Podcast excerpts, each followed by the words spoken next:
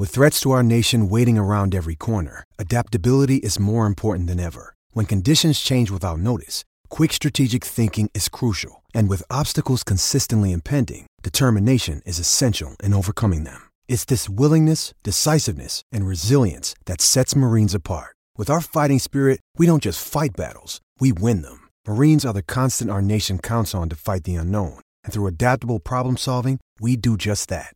Learn more at marines.com.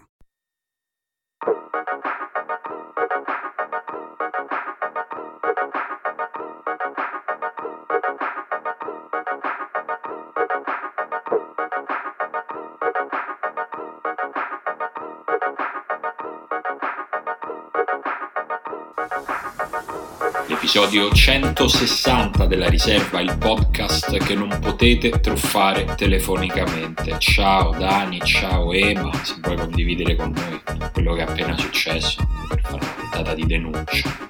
Sì, Emanuele ha un rapporto quotidiano e piuttosto intimo e personale con le persone, gli operatori che chiamano per, per farti investire nelle cose. Vuoi, vuoi dirci qualcosa? No, riguardo? questo era un, un normale operatore da Torino che mi chiedeva di passare a tre. Eh, però io sì, quotidianamente ricevo due o tre telefonate dal Regno Unito, da Torino, da Napoli, eh, che mi chiedono, soprattutto o da Londra, eh, che mi chiedono di investire. Lo sai, anch'io un sacco da. Londra, molto, molto Regno Unito, tipo tutti i giorni, però non gli rispondo mai. Io li, No. metto, io li metto nella lista nera, però a me nessuno ha mai in realtà chiesto di investire, sempre cose più... Forse hanno, forse guardano il vostro conto in banca e vi chiedono di investire. È probabile, Sì, probabile. eh, quindi sono, diciamo, problemi del... First della- world problem. Eh, esatto, esatto. Sì, sì, no, a me, Comunque- a me piace sempre perché chiamano sempre spesso da questi call center esternalizzati in Albania e quindi io spesso non capisco un cazzo di quello che mi dicono. Cioè, nel senso che ci sono questi ragazzi albanesi che evidentemente sanno quel poco di italiano che basta per come pronuncia, intendo, per provare a fare questo lavoro, però poi io, cioè comunque parlano velocissimi, con sotto un casino di altre 600 telefonate, io proprio non capisco. Buonasera signor Simone, volevo proporle una, perché hanno questa cosa della R, proporle una grande opportunità di... Guarda, non mi interessa. Aspetta, aspetta, signor Simone. E niente, io sto lì un minuto ad ascoltarli e poi attacco. Sì, ma io mi chiedo se funziona con qualcuno. Io ho fatto questo mestiere, cioè ho lavorato in un call center quando ero a Parigi, però io facevo dei sondaggi a dei meccanici per conto di, di ditte eh, automobilistiche francesi e già quelli mi mandavano comunque a fare in culo, nel senso Sì, non è che già era quella una truffa per loro, anche solo chiedergli che pneumatici usavano, cose del genere. Mi chiedo proprio se c'è qualcuno che dice "Ah, un'opportunità, vai, vai Ah, avanti". adesso, adesso ti do i miei soldi, mi stai convincendo.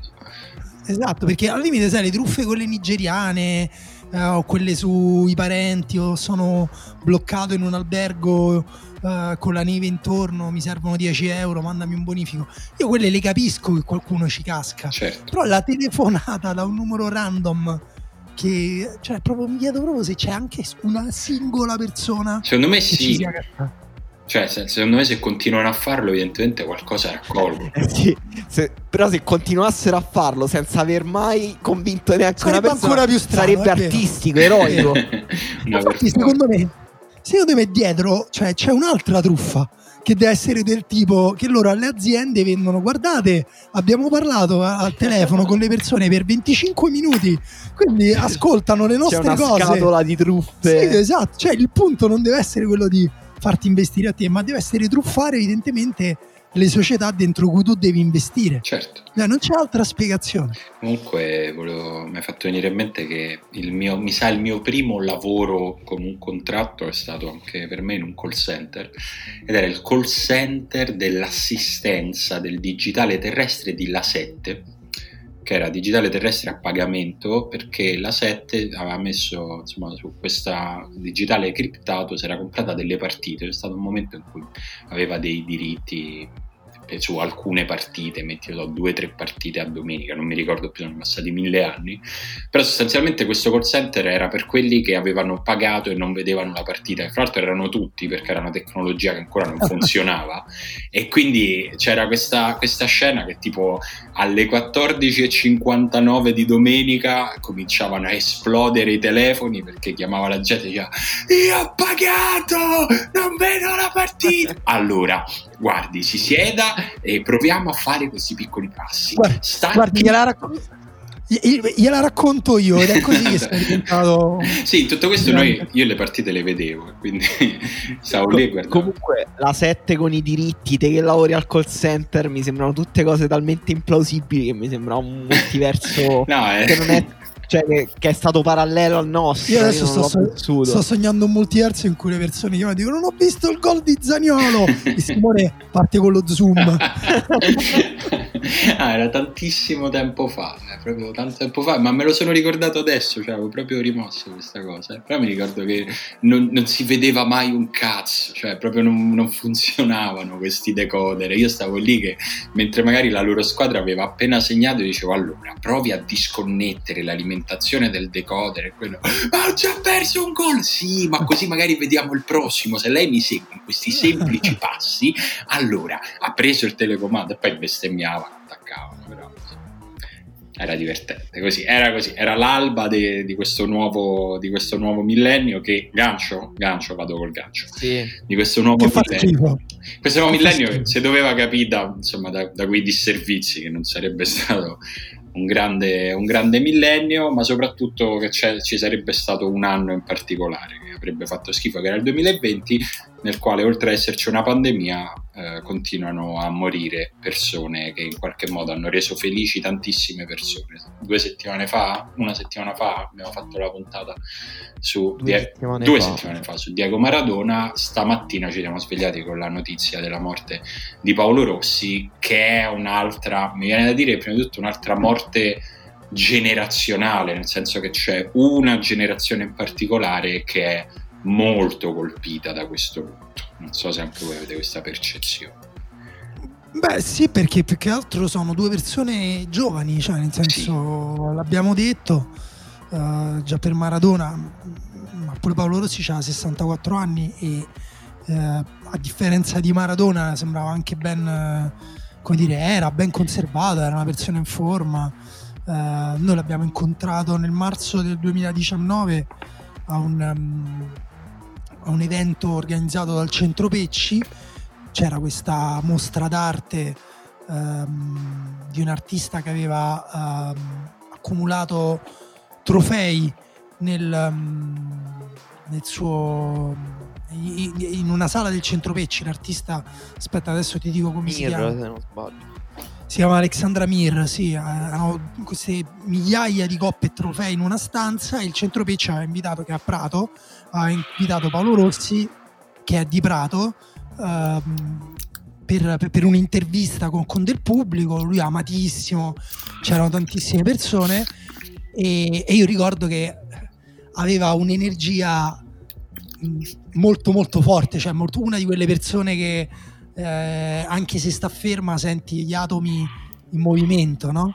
E, e, poi chiaramente lo colleghi a quello che ha fatto, ai gol, alla furbizia dei suoi gol, all'istinto e sembrava una persona che ancora se avessimo giocato a pallone quel pomeriggio probabilmente mi avrebbe fregato a me in area di rigore su una palla vagante perché era comunque una persona più, più viva insomma della media, più, più elettrica, più energetica, più vitale so come dire. Poi gentilissimo. Ecco, l'altra cosa che ricordo. no, era veramente una, una, delle persone più gentili del mondo del calcio che mi è capitato di, eh, di, incontrare. Anche una di quelle con cui era più piacevole parlare di calcio. Era uno con cui che davvero aveva delle idee sul calcio, che amava ancora tantissimo raccontare la sua vita, la sua carriera, i suoi momenti, nonostante eh, insomma avrà passato gli ultimi 30 anni a raccontare i gol al Brasile, il mondiale dell'82, i momenti più belli della sua carriera, ma era una di quelle persone che non si stancava mai di farlo e che riusciva a essere magnetico anche nel modo di raccontarlo e incredibilmente onesto anche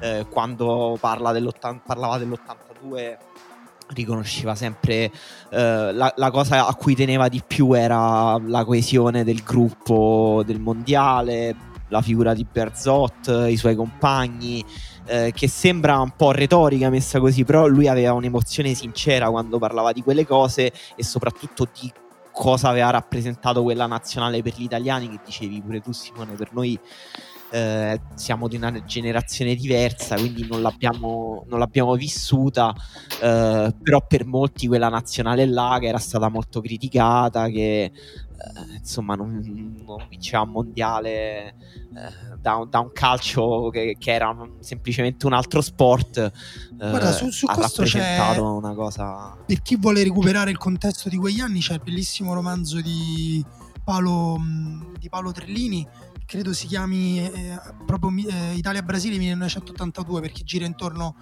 alla partita, però cioè, racconta anche appunto quanto quella nazionale fosse bistrattata, criticata, eh, compreso Paolo Rossi anche. È... Sì, eh, beh, Paolo Rossi ha avuto una carriera veramente, veramente strana. Rossi veniva dalla squalifica e era stato insomma una grande volontà di Berzot portarlo a quel mondiale, ma lui era fuori forma, non gli mancavano proprio i minuti in campo.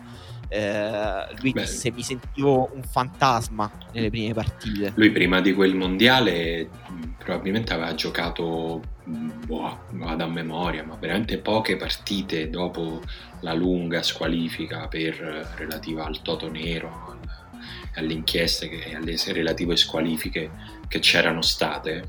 E lui gioca pochissime partite e tra l'altro viene convocato, io questa cosa diciamo l'ho imparata da, dal lato degli sconfitti, non so come dire, però questa cosa a me mi è arrivata, mi ricordo già quando ero abbastanza piccolo, non in tempo reale ovviamente, ma come racconto, perché c'era a Roma era raccontata come la frustrazione dei romanisti per il fatto che Paolo Rossi era stato convocato al posto di Pruzzo, che quell'anno aveva giocato, ha giocato benissimo, ha fatto un sacco di gol e alla fine Paolo Rossi da appena recuperato al calcio era stato convocato e questo aveva aperto tra l'altro una pesante campagna di stampa, soprattutto ovviamente da Roma verso, verso il nord, di, di grande protesta per questa cosa. E poi tutti questi malumori legati appunto a questa vicenda specifica, ma in generale al fatto del, eh, del calcio scommesse, di tutto quello che aveva preceduto quel mondiale, poi sono stati in qualche modo lavati via da quella vittoria e questa è forse l'unica vera analogia fra quel mondiale e quello che abbiamo vinto poi quello che ci ricordiamo pure noi del 2006 mm-hmm. dove pure il sistema calcio italiano arrivava completamente distrutto come immagine e poi ci fu questo mondiale che veramente tanto nell'82 ma forse ancora di più nel 2006 è stato come un giubileo no? cioè proprio che ha, ha, sanato tutto e da lì si è ripartiti costruendo un'epica nuova legata a quel gruppo alle persone che come è giusto poi eh, vengono collegate solo alla grande gioia che regalano a, al loro paese ed è giusto così insomma sì, eh, sì anche, anche, forse la, la natura, diciamo, mh, eh, emotiva e furba delle due nazionali del 2006 e dell'82, pure quella dell'82 era una nazionale insomma furba che cercava di svoltare una partita alla volta e che aveva trovato poi in Rossi un eroe imprevisto come è stato forse Grosso nel, nel 2006 e, e, Rossi ha avuto una carriera eh, incredibilmente breve poi perché lui è stato squalificato due anni eh, che erano, erano, gli anni che pure a sua detta erano i migliori della sua carriera, era quelli in cui era più in forma. Lui diceva anche io stavo molto meglio nel 78 che, sì, sì, io, che io nell'82. Mi ricordo che gli, gli, chiesi proprio, si può dire, tu probabilmente Paolo Rossignore era quello di Vicenza della, della Serie B e non quello del Mondiale, lui ha detto è così io ho vinto il mondiale quando ero nella stessa condizione di due anni prima, la mia è una storia davvero strana, incredibile sotto tanti aspetti e mm, il mio, il mio periodo migliore va dai 20 ai 24 anni. È assurdo che lui avesse questa visione della sua stessa carriera come strana, incredibile e forse era anche da questo che veniva un po' la sua umiltà, diciamo, no? il fatto che capiva che le cose potevano andare in tanti modi diversi. Non, non, non aveva l'aria di uno che pretendeva che il suo talento venisse riconosciuto da eh, tutti sì. per forza. Sì, poi lui è uno che ha avuto due non mi ricordo se due o tre operazioni al ginocchio. Credo al tre. Credo tre. Eh, quando aveva 20 anni. Sì, quando eh, tra i 16 e i 20 ha detto. E, e, quindi poi no, lui non sapeva se sarebbe diventato un calciatore. Ha fatto questi anni in cui par- ha cominciato a giocare da ala, poi è diventato un attaccante. Ha fatto, eh, fatto 20-24. È andato alla Juventus. il momento in cui doveva decollare, ha avuto la, stadi- la, la squalifica. Poi è tornato ha vinto il mondiale da protagonista e poi comunque pallone a 28 d'oro. già era finito. Pallone, pallone d'oro, per quel mondiale. Terzo italiano vince il pallone d'oro. A 28 anni era sostanzialmente finito, a 30 il ginocchio gli fa male e si ritira. Sì, è... Ehm, Tra l'altro, avendo vinto il pallone d'oro, è uno dei pochissimi del quali possiamo certificare che non era un bluff. esatto. Cioè, nel suo caso, proprio cioè... dimostrato. Esatto. Sì, perché o se, o se l'uno o se l'altro. Esattamente, diciamo. e lui è stato l'uno, quindi. Cioè... Mentre per Maradona non lo potremo mai sapere perché i, i, sudamericani non potevano vincerlo, ma loro Rossi lo sappiamo. No, è, mm, ripeto, secondo me è anche paradigmatico di un certo tipo uh, di calcio italiano. Uh, a parte, ripeto, è impressionante provare a immergersi in quegli anni perché veramente anche il rapporto con la stampa era, era incredibile, cioè sembra, sembra veramente, cioè se vi fate delle domande su perché siamo ridotti in questo modo adesso, beh andatevi a guardare come eravamo ridotti 40 anni fa, uh, siamo sempre gli stessi sembrerebbe in un certo senso, poi le cose cambiano ma noi siamo sempre gli stessi, però lui era anche paradigmatico di un tipo di italiano che nonostante tutto stava là, si dava da fare. Lui per esempio, eh, se, cioè, se lo guardate giocare, se, anche se leggete le sue interviste, era importante il movimento senza palla, no? Che può sembrare una... Oggi lo diamo per scontato che un attaccante debba muoversi senza palla, però all'epoca per esempio non era così scontato ed era una questione di lavoro, era una questione di intelligenza e se non sbaglio lui disse una cosa tipo sì io non aspettavo, non stavo fermo perché in realtà col fatto che era un calcio più lento in cui la palla per risalire il campo ci metteva eh, qualche passaggio in più le squadre arrivavano eh, l'attaccante poteva stare lì tranquillo vicino al difensore e aspettare che si creasse la situazione. Invece lui non, non l'aspettava era sempre in movimento. E, e, questa cosa qui secondo me è una cosa che ritrovo in, in quasi tutti gli attaccanti italiani proprio i migliori, no? da Vieri a Montella, eh, ma anche arrivi a Ciro Immobile per dire, no?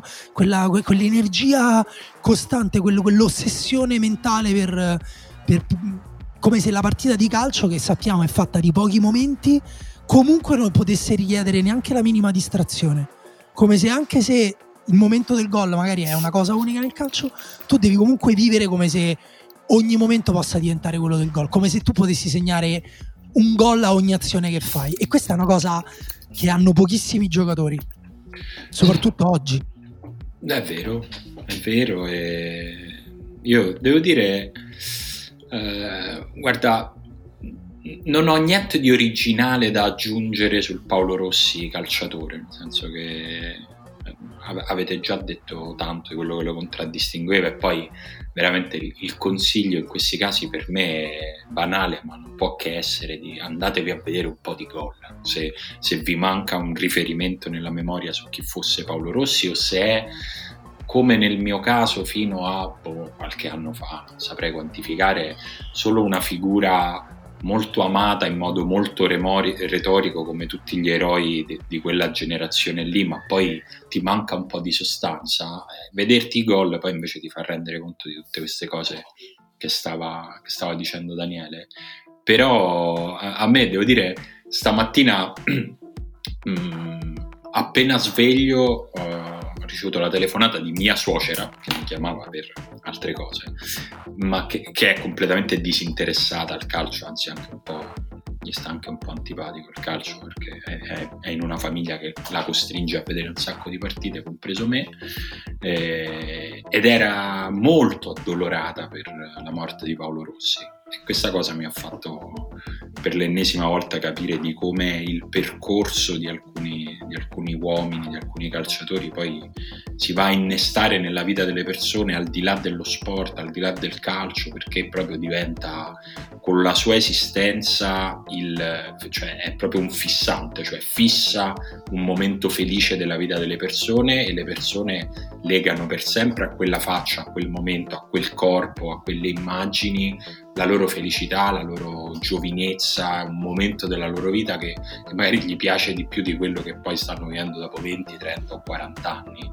Ed è proprio la magia de, de, del calcio, de, quando diventa il calcio delle nazionali soprattutto, no? che è una cosa che trascende il tifo, trascende le appartenenze, diventa di tutti ed è il motivo per il quale poi tutti ci ricordiamo, tutti loro sono così affezionati a Paolo Rossi, ma anche noi ovviamente. Ma ma come noi fra 20, 30 anni, 40, 50, gliene auguro 100, saremo tristissimi quando morirà grosso, perché, perché funziona così, anche se nessuno di noi o pochi di noi insomma, sono stati tifosi di grosso nella sua, nella sua parabola come giocatore di club, ma legheremo per sempre a lui quell'emozione là.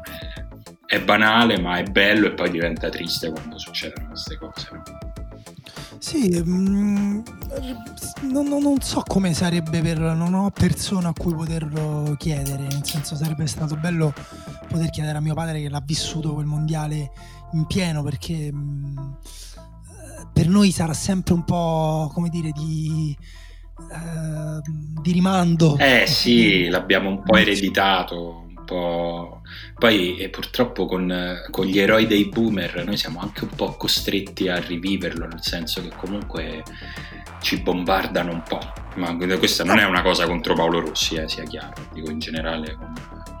Che... No, no, è vero, c'è sempre poi quell'aria, quella, quella, quella cosa nostalgica, tipo, eh, se ne va un pezzo di quel mondo in cui si stava meglio, no? Eh. No, in realtà io sono molto contento di averlo incontrato così simile cioè, ripeto, questa era l'impressione che ho conservato di Lotta, così simile a come era 40 anni prima. Eh, cioè, 30 anni, sì, no, quant'era? Sì, eh, 40 anni sì, prima. 40. Perché poi fisicamente era, era simile, aveva solo i capelli bianchi, la faccia era da, da, da ragazzino ancora. Brava, ripeto, sembrava più in forma di me.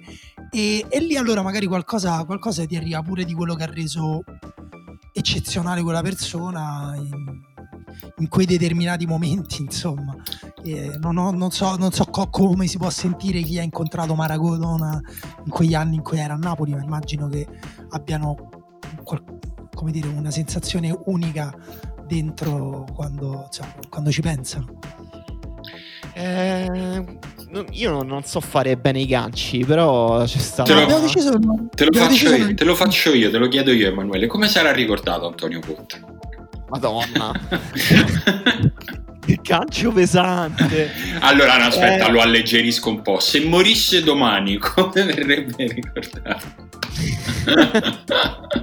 come una persona incredibilmente paranoico che però ha vinto qualcosa nella vita, come lui dice spesso, no? Ogni tanto lui nelle interviste quando ha quei a, a, quei momenti di sconforto, di, di depressione, di cupezza.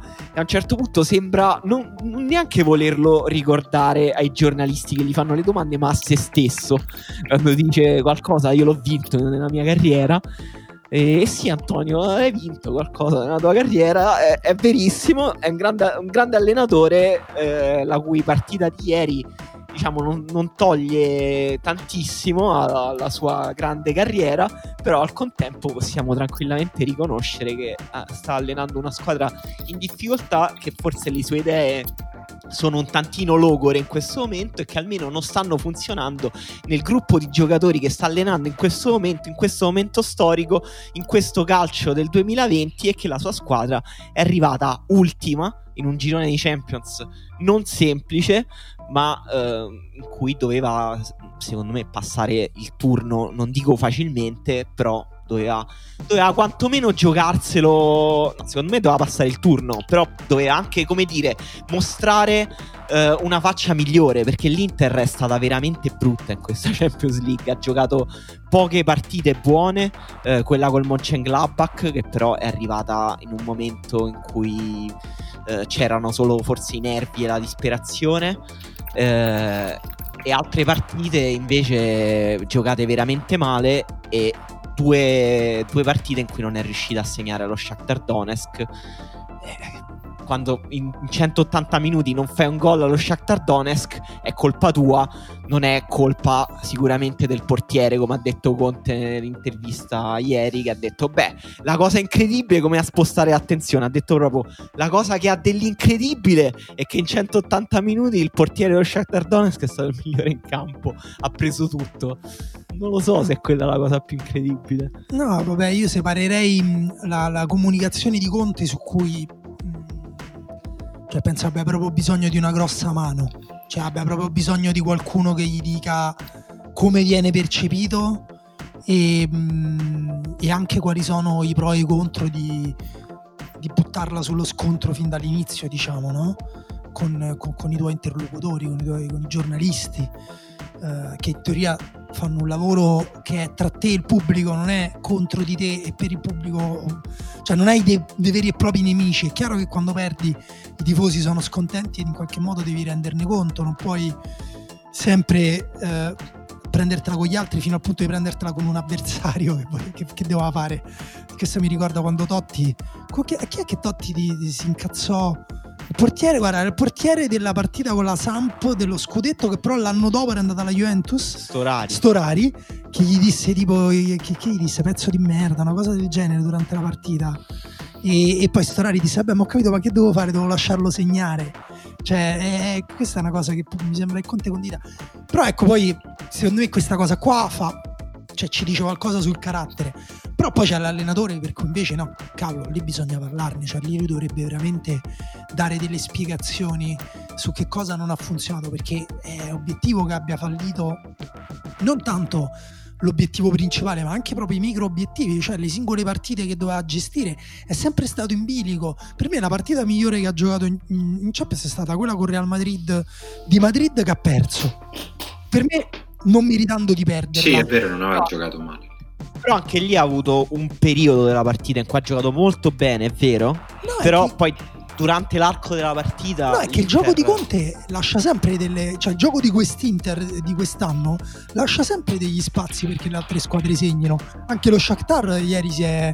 Eh, ha fallito un paio di, di, occasioni in contropiede. Non è che eh, è una squadra con tanti difetti che non mantiene il controllo e questa è una cosa sua, cioè è una cosa di cui si deve prendere la responsabilità lui, perché se tu ehm, produci tanto in attacco ma poi in difesa perdi mm, eh, cioè sei così fragile che perdi anche le partite che magari tutto sommato avresti meritato di vincere vabbè ancora con chi ce la vogliamo prendere?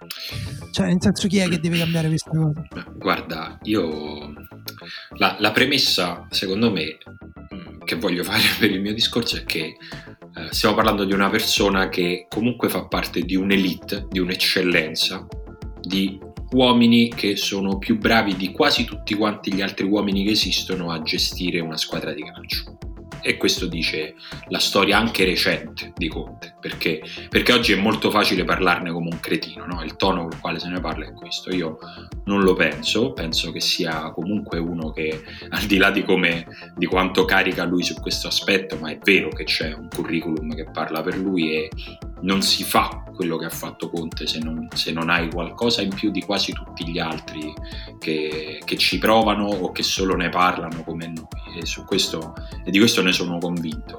Detto ciò, detto ciò, io poi ho davanti a me una lista che vi leggerei velocemente e la lista è Andanovic, Radu, De Vrij, Skriniar, Bastoni, Ranocchia, Kolarov, D'Ambrosio, Darmian, Brozovic, Barella, Sensi, Vesino, Gagliardini, Vidal, Hakimi, Ashley Young, Eriksen, Nainggolan, Perisic, Lukaku, Lautaro Martinez, Alexis Sanchez, Andrea Pinamonti ok? Con questa cosa qui in mano, se tu non solo non arrivi primo nel, gi- nel, girone nel quale c'è il peggior Real Madrid degli ultimi dieci anni e due buone squadre, una squadra forte e una buona squadra, ma non arrivi neanche secondo, ma non arrivi neanche terzo, nel momento in cui tu non arrivi né primo né secondo né terzo in questo girone, l'unica cosa che puoi dire è ho sbagliato, adesso lavoriamo per rimediare a questi sbagli.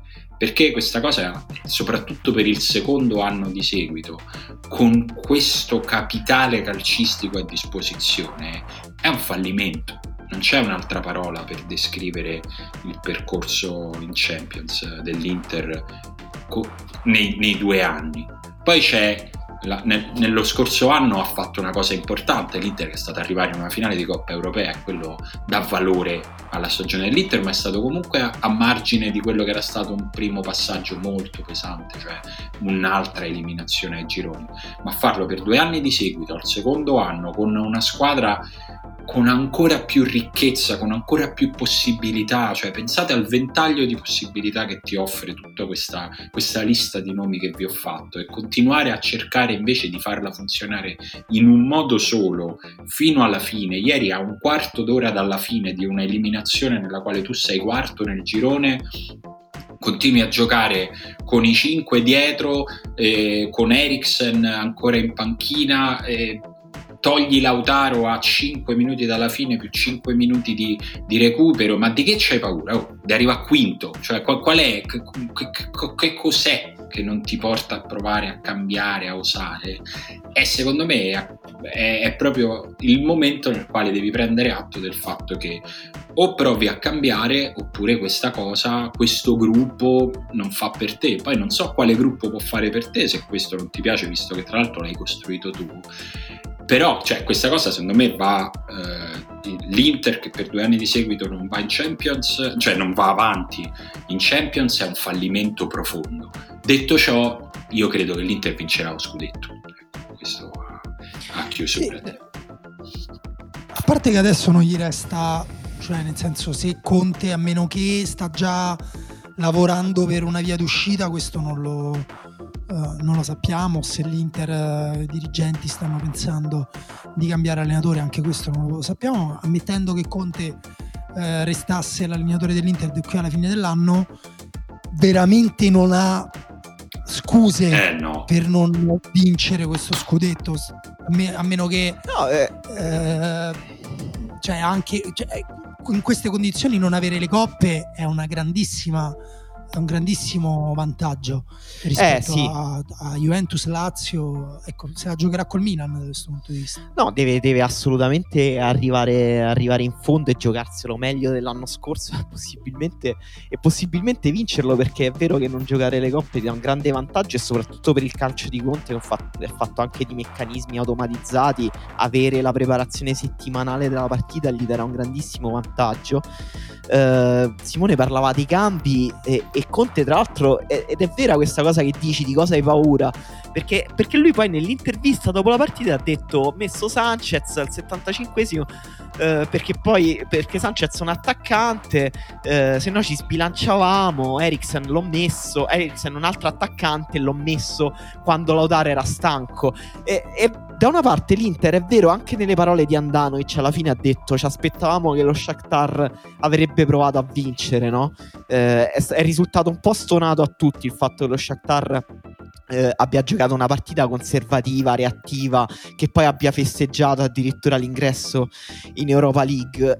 Da una parte è vero, eh, è vero però che lo Shakhtar eh, comunque giocava a San Siro una partita contro una squadra molto più forte e gliel'ha tatticamente incartata innanzitutto e Conte eh, è stato secondo me imbarazzante quando il momento più imbarazzante è stato non tanto quello in cui dice non vi dico il piano B se no ci parano pure quello perché quello è stato un momento proprio in cui era eh, il suo cervello era proprio uscito dalla sì. conferenza in maniera definitiva eh, anche e soprattutto quando ha risposto male ad Anna Billò è stato veramente un momento basso. Beh, è stato eh. maleducato di proporzioni veramente incredibili. Devo dire, lì io mi aspettavo anche una presa di posizione da parte di tutti gli altri uomini presenti in eh, studio che è mancato. È vero, è vero, però poi Capello comunque l'ha incalzato subito dopo e gli ha fatto comunque la domanda, secondo me, più ficcante del, tra le domande che gli hanno fatto subito dopo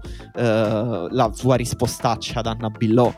E, ehm, perché comunque gli aveva fatto una domanda che l'aveva messo in difficoltà, ma il momento più imbarazzante per me è stato quando ha detto, si è lamentato del fatto che lo Shakhtar avesse cambiato il modo. Ha detto lo Shakhtar gioca in un modo che recita come l'Ave Maria, ma con noi tutti stravolgono i loro piani. Sì, questa è una cosa che lui disse anche forse dopo la partita con il Parma, che però secondo me è più significativa di quello che, che sembra, cioè al di là del, della, cioè del, del, del fatto che fa parte delle cose Antonio è normale cioè. Uh, però eh, secondo me non è, non è, verissimo che l'Inter non ha cambiato che l'Inter non abbia un piano B. In realtà l'Inter rispetto all'altro anno è cambiata. No ma lui si lamentava cioè, del fatto che lo eh, Shakhtar fosse sì, cambiato sì sì aspetta aspetta ci arrivo perché il punto è che l'Inter è diventata una squadra uh, che vuole uh, attaccare con più uomini ehm, che vuole tenere di più palla, no? che non, non, attira più il pressing. Diciamo vuole attaccare con più uomini, basta che non siano danesi. Questo è, la, è lo schema. Vabbè, quello è un altro discorso, cioè quello è proprio un discorso cioè, misterioso, cioè proprio un, gran, un, grande mistero di che cosa è successo, cosa voglia dire quando lo fa entrare dopo il novantesimo, se lo sta prendendo per il culo oppure se nella sua testa pensa che abbia lo sta prendendo. un vero dai, dai, dai. Cioè, eh, certe, allora... volte, certe, volte, la realtà è facile come sembra, lo sta prendendo eh, per il culo. Ma allora dovremmo capire perché, no? Perché poi certo. a volte sai, succede cose, io ho scritto una cosa su Ben Arfa, dice eh, Ben Arfa è stato fuori un anno col PSG non ha mai giocato, eh, poi vai a leggere e pare che abbia detto a Unai Emery, dopo che avevano subito la rimontata eh, dal Barcellona, no? eh, che è Paris Saint Germain, quindi dopo pochi mesi che lui era là, cioè neanche un anno, pare che sia andato arrabbiato da Emery a dirgli tu non passerai mai un quarto di finale in vita tua neanche con la squadra migliore del mondo. Eh, poi l'allenatore non lo fa più giocare. Cioè, a, un certo punto, eh, a un certo punto magari eh, come dire, qual- qualche ragione c'è, però al di là di questo l'Inter ha provato a cambiare modo di giocare, un po' perché magari le squadre hanno pure smesso di pressarla perché come dire, perché ti devo fare piacere se il tuo modo migliore di attaccare è quello di farmi sbilanciare e poi mi attacchi nello spazio. Un po' perché comunque il passaggio per diventare una grande squadra è quello, no? Cioè tu inizi a, co- a tenere il dominio del pallone e inizi a costruire le tue azioni d'attacco negli ultimi 50 metri. Il problema è che la mia impressione è che non abbia letteralmente idea l'Inter di come sì, si così. costruisce un'azione d'attacco negli ultimi 50 metri. Poi lui dice eh, eh, le squadre con lui cambiano modo di giocare, nel senso che si mettono a 5 e magari l'aspettano a tre quarti. Ma scusa, ma se questo è il modo con cui tu non riesci a segnare neanche, cioè che poi per carità ci sono andati vicino, hanno preso una traversa, Sanchez colpito di testa ha preso Lukaku, sono stati anche sfortunati. Beh, come Però dicono alcuni tu... intellettuali della nostra città, nasce vicino conta solo a bocci. Esatto, questa è una citazione credo di quello che tira gli accendini là. E, però al di là di, al di, là di questo, eh, se io ti faccio giocare peggio in questo modo e io sono la squadra inferiore, e che tra l'altro aspetta squadra inferiore ripeto anche qui pure lo Shakhtar attacca meglio in transizione con quei giocatori là e qualche occasione nel secondo tempo se l'è costruita uh, allora perché io, de- perché io, devo invece giocare in un altro modo? E soprattutto perché te, adesso sono passate, quante partite sono in totale dall'inizio dell'anno? 15, 20? Una ventina direi a Spagna. Eh. Cioè, gli stessi errori di un mese fa, cioè qualcosina sta provando a cambiare. Però, per esempio, una cosa che era funzionata proprio a Madrid, aveva costruito il gol quello di Lautaro con il tacco bellissimo di Barella, era la palla che arriva alla mezzala che diventa trequartista. Bene, questa cosa adesso non succede più perché le mezzali si alzano, vanno sulla linea dell'attacco e sono loro, con due punte in campo, sono loro a fare il movimento in profondità. Tra l'altro è così che arrivano alla traversa di Lautaro, con Hakimi bloccato sulla fascia destra a fare il guardialine e Barella che va in profondità. Ma io dico, ma allora, se voi è questo il modo, cioè, ma guardati le partite di altre squadre, guardati quelle che giocano bene in questo modo. Sì. Se tu guardi l'Atalanta, che è in un momento in cui non è brillantissima, non gioca benissimo, Basta che guardi la prima azione pericolosa della partita con l'Ajax, quella al diciottesimo minuto, il modo in cui occupano gli spazi, in cui si fanno vedere, si vengono a prendere palla, cioè è totalmente, una, cioè, è totalmente un'altra cosa. Sì, pure, una... Mm, cioè anche secondo me ieri è intervenuto una grande partita dei difensori dello Shakhtar che hanno giocato uomo a uomo con le punte hanno vinto il loro duello individuale. E l'altra cosa preoccupante però è che quando fai uscire le punte dell'Inter dalla partita l'Inter non è più pericolosa offensivamente. Ci sono tutti questi problemi tattici e per me c'è però anche un problema ieri eh, a un certo punto all'Inter mancava proprio l'intensità, mancava proprio anche il, non lo so, il nervosismo di, rius- di cercare eh, di mettere l'avversario là negli ultimi minuti, mettere palle dentro, quelle, quelle squadre che hanno problemi tattici, che però hanno eh, un'anima, tra virgolette, comunque in situazioni come quella di ieri mettono l'avversario nella propria area e cercano almeno una situazione. L'Inter l'ha fatto pochissimo e l'ha fatto solo, soprattutto in quei momenti in cui è entrato Sanchez, che ripeto per me è un giocatore che non può non giocare nell'Inter. Beh, è troppo importante, cioè la sua creatività, la sua capacità di dare strappi in un contesto disordinato e con poche idee è troppo importante per l'Inter. E c'è la questione ovviamente che Lukaku è una delle figure più tragiche del calcio italiano in questo momento, cioè quella cosa che succede che la palla gli rimbalza sulla testa, davvero una, lo, quel video l'ho rivisto. Sì, sì dopo, la, dopo che l'altro anno si è fatto l'autogol dopo che finale. l'anno scorso si è fatto l'autogol in finale col Siviglia, ma se chiunque, veramente chiunque ho, cui ho parlato di questa azione tutti fanno caso al fatto che la telecamera aveva inquadrato Lukaku all'inizio di quel calcio d'angolo, lo segue da vicino e tutti effettivamente abbiamo pensato ma dove va Lukaku? Sì, Perché effettivamente sì. si era staccato dalla linea ed era andato oltre verso il portiere e davvero in tanti ci siamo chiesti che cosa sta facendo. Guarda, lui e poi non si muove. Sì, lui muove. è un po' goffo in quella, in quella circostanza e lui era evidentemente un po' stanco perché poco dopo, in una delle ultime azioni a quel punto della partita, lui riceve una palla in un fuorigioco vicino al, all'out di destra che è proprio una cosa strana, nel senso è un giocatore della sua esperienza, ma anche di molta meno esperienza, lo sa che sta in fuorigioco, ma lui non ce la fa rientrare da quel fuorigioco e comunque riceve quel pallone e quindi poi l'arbitro ferma per fuorigioco. E lì da quella seconda ho capito che Lukaku aveva finito, cioè era stanco, non, non ce la faceva più ed è secondo me da quella stanchezza che nasce quella cosa goffa dove poi c'è anche tanta sfortuna evidentemente di, di questo sì, però hai detto una cosa giusta, cioè sicuramente l'Inter paga anche uno stato di forma mm, leggermente eh, inferiore rispetto allo scorso anno di molti giocatori in generale oppure in alcune partite. Um, io ho sottolineato, mi pare, una puntata fa quello di, di Lautaro che secondo me è come dire, un giocatore che adesso ha raggiunto il suo plafond, diciamo, no? il tetto delle sue performance. Per fare un ulteriore salto dovrebbe essere gestito, dovrebbe imparare a gestirsi e dovrebbe essere inserito in un gioco in cui le occasioni non, non sono ogni volta totalmente improvvisate. Io ritorno su quell'azione della traversa.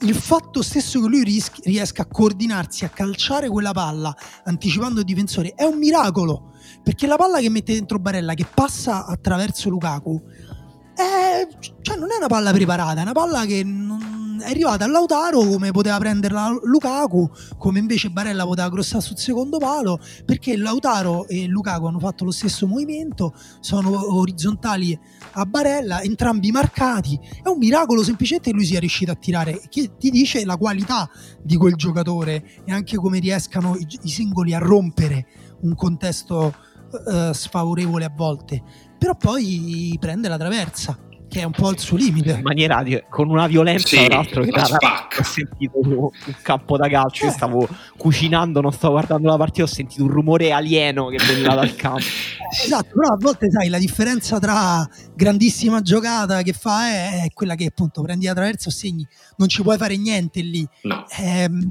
però eh, magari che ne so con un po' più di fortuna entrava e diciamo tutti eroe, Luca, eh, eroe, eroe Lautaro e cambiava completamente la partita. Però non puoi ogni volta affidarti a eroe Lautaro e quante volte è stato eroe Lukaku e poi eroe Sanchez contro la Fiorentina nella prima partita della stagione? Quella partita l'Inter l'aveva persa. l'Inter è passata nel giro di due mesi da una situazione in cui vinceva partite che aveva perso a non vincere partite che dovrebbe vincere già dal primo minuto. No ma questi questi, questi, dettagli qua come la traversa di Lautaro possono fare la differenza per arrivare primo e secondo nel girone per l'Inter, cioè questa la, de, doveva essere la dimensione dell'Inter, non, poteva, non può fare la differenza fra passare o no, fra arrivare quarto terzo o secondo, è, non, è, è irricevibile come, come giustificazione, non, no, non è possibile, non si può. In più, io aggiungo una cosa, Conte ha la fortuna di avere uno dei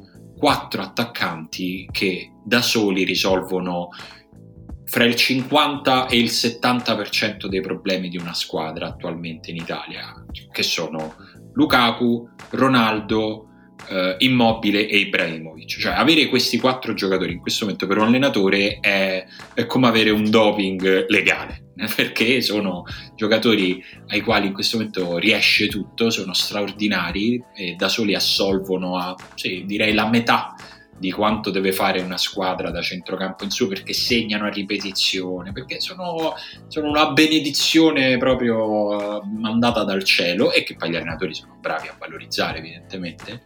E però, cioè, um, uno come Conte eh, a questa fortuna deve aggiungere un, un altro pezzo che, è, che è più piccolo di quello che devono fare molti altri allenatori e lui non ci è riuscito comunque. Io se penso eh, la Lazio è riuscita a giocare e a vincere anche senza immobile, faticando, ma ci è riuscita. Il Milan ci è riuscito. La Juve, ni. La Juve senza Ronaldo ha faticato, ma il turno in Champions l'ha passato un girone più facile, però l'ha passato e soprattutto Pirlo è al primo anno, eh, non, è la stessa, non è la stessa condizione di Conte. Eh, no, infatti secondo me dobbiamo anche arrivare a uh, celebrare i meriti di Atalanta e Lazio eh, che, sì. eh, con um, un, rose strutturate in maniera insomma meno, meno competitiva per un livello come quello della Champions League eh, hanno secondo me condotto i loro gironi benissimo. Eh, L'Atalanta eh, è vero che pare, perdendo, pareggiando col Midland la scorsa settimana si era un po' impiccata e poi è, è, è stata costretta a non perdere ad Amsterdam, però poi ad Amsterdam ha vinto addirittura, ha giocato una partita non brillante, perché comunque l'Atalanta non è brillante in questo momento, ha poca qualità, eh, però comunque la, ha, si è difesa molto bene, ha fatto una difesa posizionale che all'Atalanta non sappiamo neanche riconoscerli e dalla partita che ha giocato ieri contro l'Ajax in cui si è difesa benissimo, in cui ha giocato anche a ritmi bassi, eh, che non è necessariamente una buona notizia, però comunque ci sono tutti i progressi nella gestione delle partite europee rispetto a un anno e mezzo fa eh, quando l- prendeva schiaffi dalla Dinamo Zagabria eh, o dallo Shakhtar quando sembrava una squadra proprio che non era in grado di giocare le partite di Champions. E dall'altra parte la Lazio anche è stata una squadra secondo me bravissima a gestire i momenti delle partite del girone perché poi i, i gironi di Champions si passano anche cercando di capire qual è eh, il momento della partita il momento del girone gestire i risultati e la Lazio è stata brava a fare questo fino ovviamente all'ultima mezz'ora contro il Bruges in cui è andata a due centimetri dall'essere eliminata in modo ridicolo. Sì, eh, sì, ma sai, la Lazio ha condotto in modo perfetto. Esatto, cioè la Lazio alla fine ha avuto culo, evidentemente, ma la Lazio se lo può permettere di passare avendo anche culo, perché è una squadra che sono tantissimi anni che è mancata la Champions, che erano vent'anni che che non superava il girone di Champions, che non andava a, a questa fase e, ed è normale, ci sta, cioè quella dose di fortuna è quella che spesso fa la differenza in Champions e la Lazio se la prende la fortuna perché se l'è meritata prima, è l'Inter che non si deve mettere nella condizione di recriminare per una traversa. Sì, io penso che ormai chi, chi ci ascolta l'abbia capito, a noi non piace molto quando un allenatore si cerca delle scuse, no? Sì. Però la Lazio effettivamente ha avuto un percorso un po' travagliato, diciamo, per arrivare eh, a, questo, a, questo, passaggio del turno.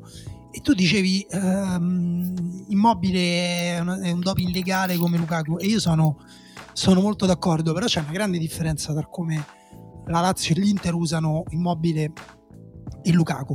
Immobile è completamente inserito nel gioco di squadra, nel contesto di squadra.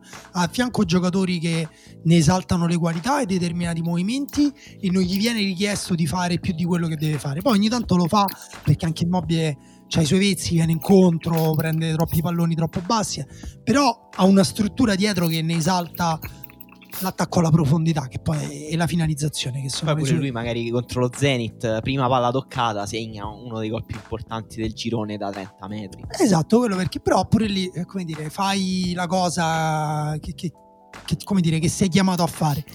cosa deve fare Lukaku nell'Inter? Lukaku deve venire incontro, tenere palla, far salire la squadra, fare sponde di prima, andare in profondità, eh, spaccare i difensori nell'uno contro uno in area di rigore e finalizzare, eh, e finalizzare ogni mezza occasione che gli arriva. Anzi, a volte, tra l'altro, l'occasione se la devi proprio creare da, dall'inizio alla fine, cioè andando a proteggere palla, andando a fare la sponda, andando poi a riprendersela dentro l'area di rigore. Questo è un lavoro più faticoso per un giocatore, anche a livello proprio mentale. Lukaku, che tra l'altro ha una mentalità da sempre, da quando è ragazzo, ha una mentalità mo- estremamente ambiziosa, ma secondo me leggermente sconnessa con eh, il tipo di giocatore che realmente è. Cioè, lui ha rilasciato un'intervista a France Football, a France Football la settimana scorsa in cui dice io sono tra i 5 migliori attaccanti al mondo. Io su questo sono d'accordo.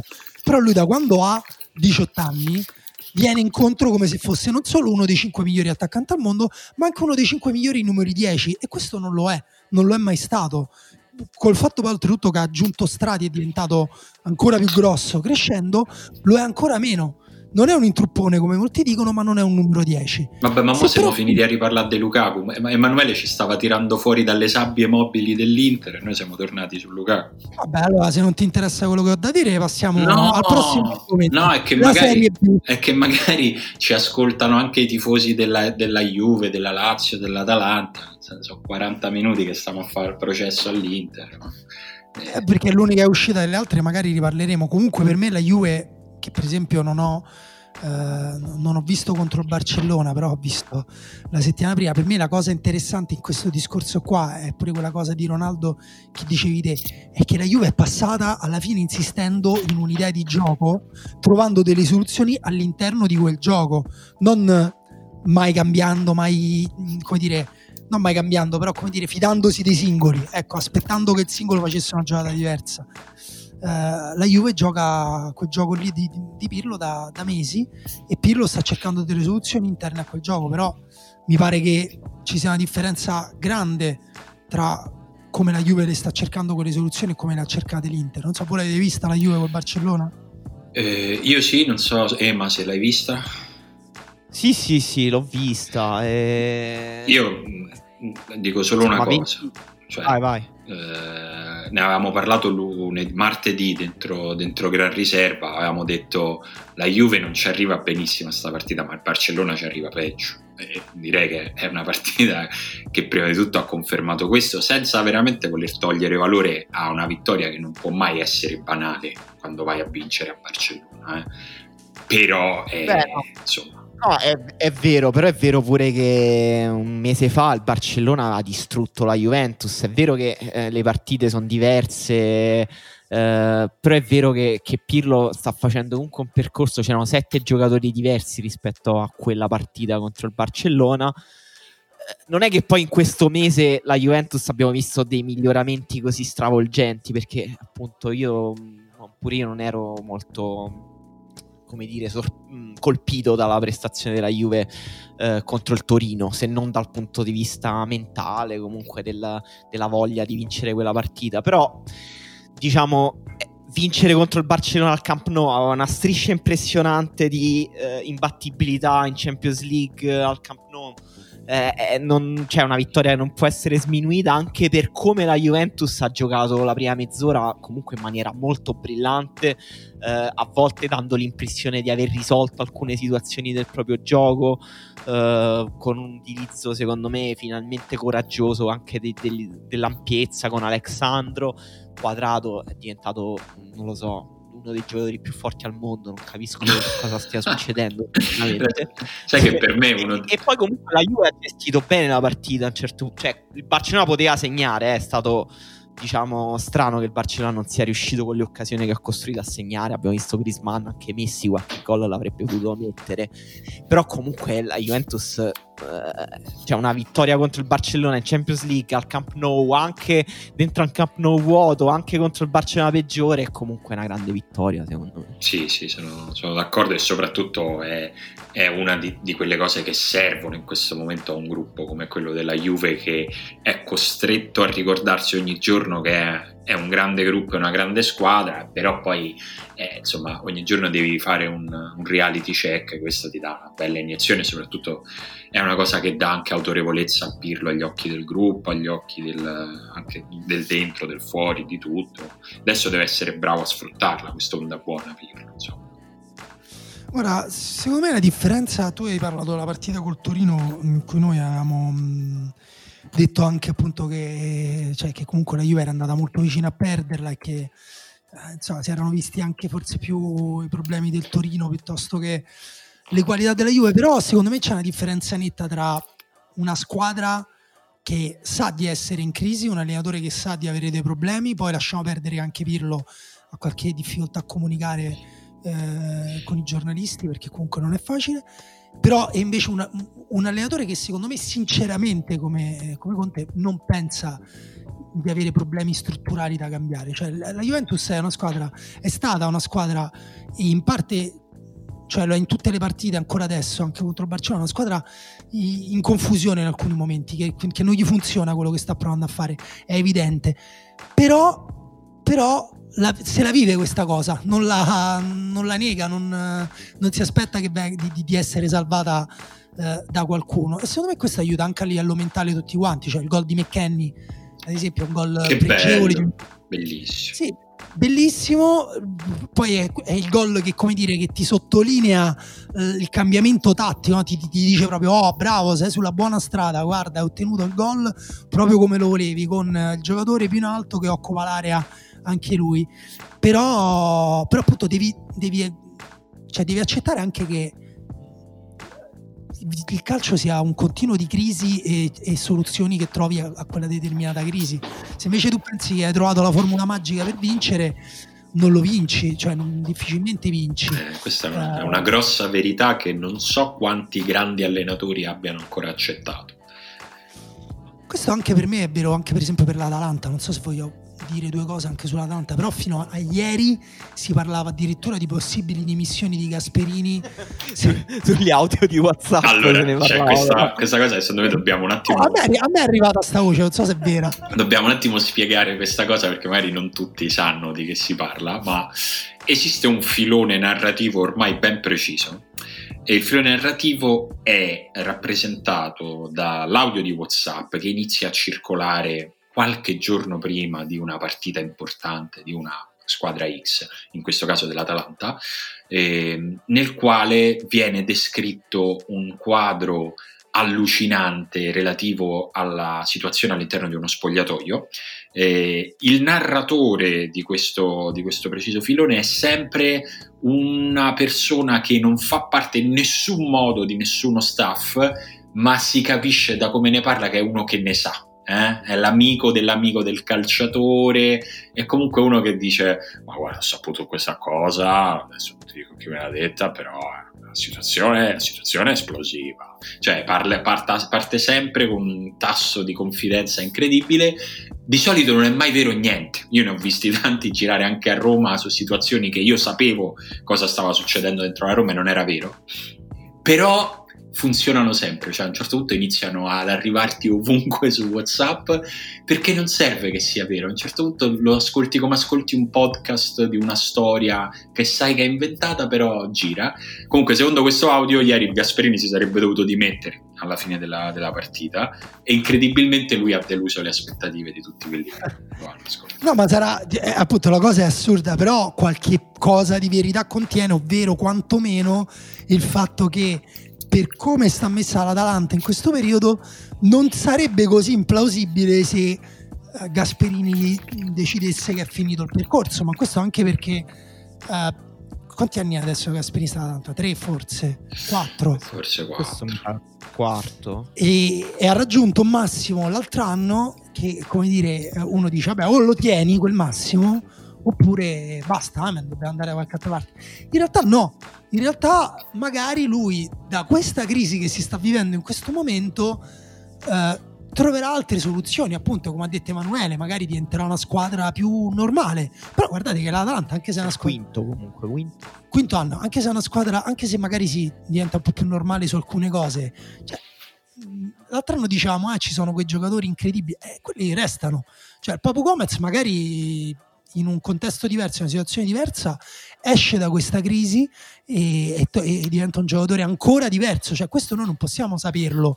Bisogna lasciare il tempo all'allenatore, se l'allenatore ha quel tipo di mentalità, di trovarlo. Però non so se vogliamo parlare eh, di un'altra cosa che è successa in Champions League in realtà. Ah, è vero, madonna, ma quante cose sono successe questa settimana?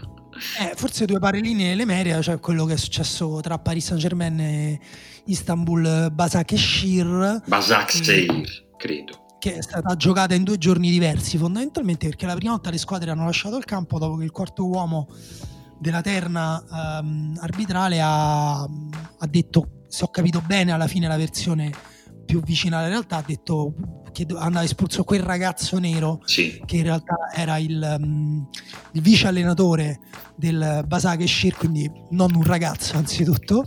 E, ehm, Pier e poi, Uebo. E poi, esatto, e poi in, la, la, l'ha detto tra l'altro in uh, rumeno uh, con la parola che è negro per dire nero come in uh, spagnolo, la parola che denota il colore è molto vicina alla parola che in altre lingue diventa un'offesa razziale, quindi si è discusso molto su questa questione linguistica, su ma, ma è un fraintendimento, non è un fraintendimento, quanto è grave, quanto non è grave. E io personalmente quello che mi prendo è che per la prima volta due squadre sono uscite dal campo perché hanno deciso che uh, quella che era percepita come un'offesa razziale fosse intollerabile quindi basta questo spettacolo non sa da fare. E, e, secondo me quella è l'unica vera arma che hanno tra l'altro i giocatori nel momento in cui decidono di, di opporsi veramente anche ai cori razzisti perché attenzione vabbè magari questo è un fraintendimento però Qualche giorno prima i tifosi del Millwall, 2000 tifosi appena rientrati allo stadio in, a Londra, perché Londra ha cambiato le, le restrizioni per il Covid, quindi che bello, finalmente i tifosi, noi ci avevamo pure scherzato sopra, no? Chissà se appena tornano ricominciano a fare i razzisti, sì, Pensa, 2000 tifosi hanno, hanno, fatto bu ai giocatori che hanno, si sono inginocchiati prima della partita. Quindi se i giocatori vogliono fare qualcosa, l'unica cosa veramente possono fare è questa. E anche se temo che anche qui sia sarà con alcune persone almeno un braccio di ferro in cui si spezzano entrambe le braccia. Però io mi tengo questa, insomma, a me della cosa linguistica interessa meno. Ehm, guarda, io devo dire, sì, sono sostanzialmente d'accordo con te. La cosa più importante mi sembra quello che è successo dopo, eh, cioè la, la, prima cosa è quello che succede immediatamente dopo, nel senso che Weibo ha la forza e la struttura, forse anche perché è una persona, è un uomo di quasi 40 anni con un'esperienza importante a livello proprio calcistico, ha la forza... Anche con una consapevolezza su questi temi, esatto. non, non, è la prima volta esatto. che lui prende posizione. Ed è uno che ha la forza di non lasciar correre, no? Perché quella cosa finisce subito, neanche inizia a succedere se un giocatore fa finta di non sentire, come immagino sia successo e continui a succedere a tanti giocatori neri eh, ovunque.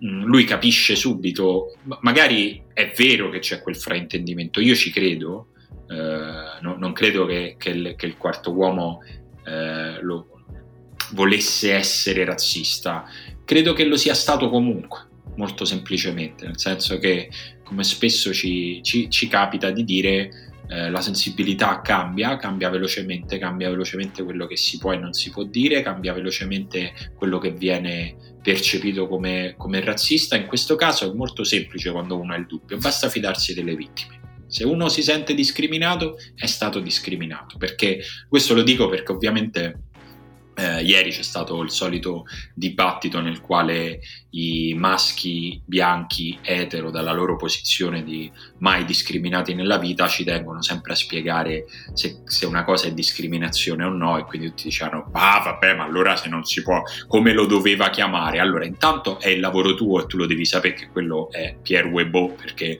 lo so io da 15 anni chi è, chi è Webbo che non faccio, che non devo averci a che fare. Secondo, se anche non lo sai, puoi dire il vice allenatore, lo puoi indicare con il dito, puoi dire quel signore lì. Quindi eh, se, se, tutte queste opzioni non sono le prime che ti, vengono, che ti, vengono, in mente, come prima cosa stai facendo male il tuo lavoro, come seconda c'è evidentemente un tic razzista sotto, anche se tu non sei una persona razzista che poi mette in atto comportamenti razzisti nella tua vita, ma se quello che l'ha subito lo ha percepito così, tu chiedi scusa e te ne vai. Per me non, non c'è un'altra, un'altra via.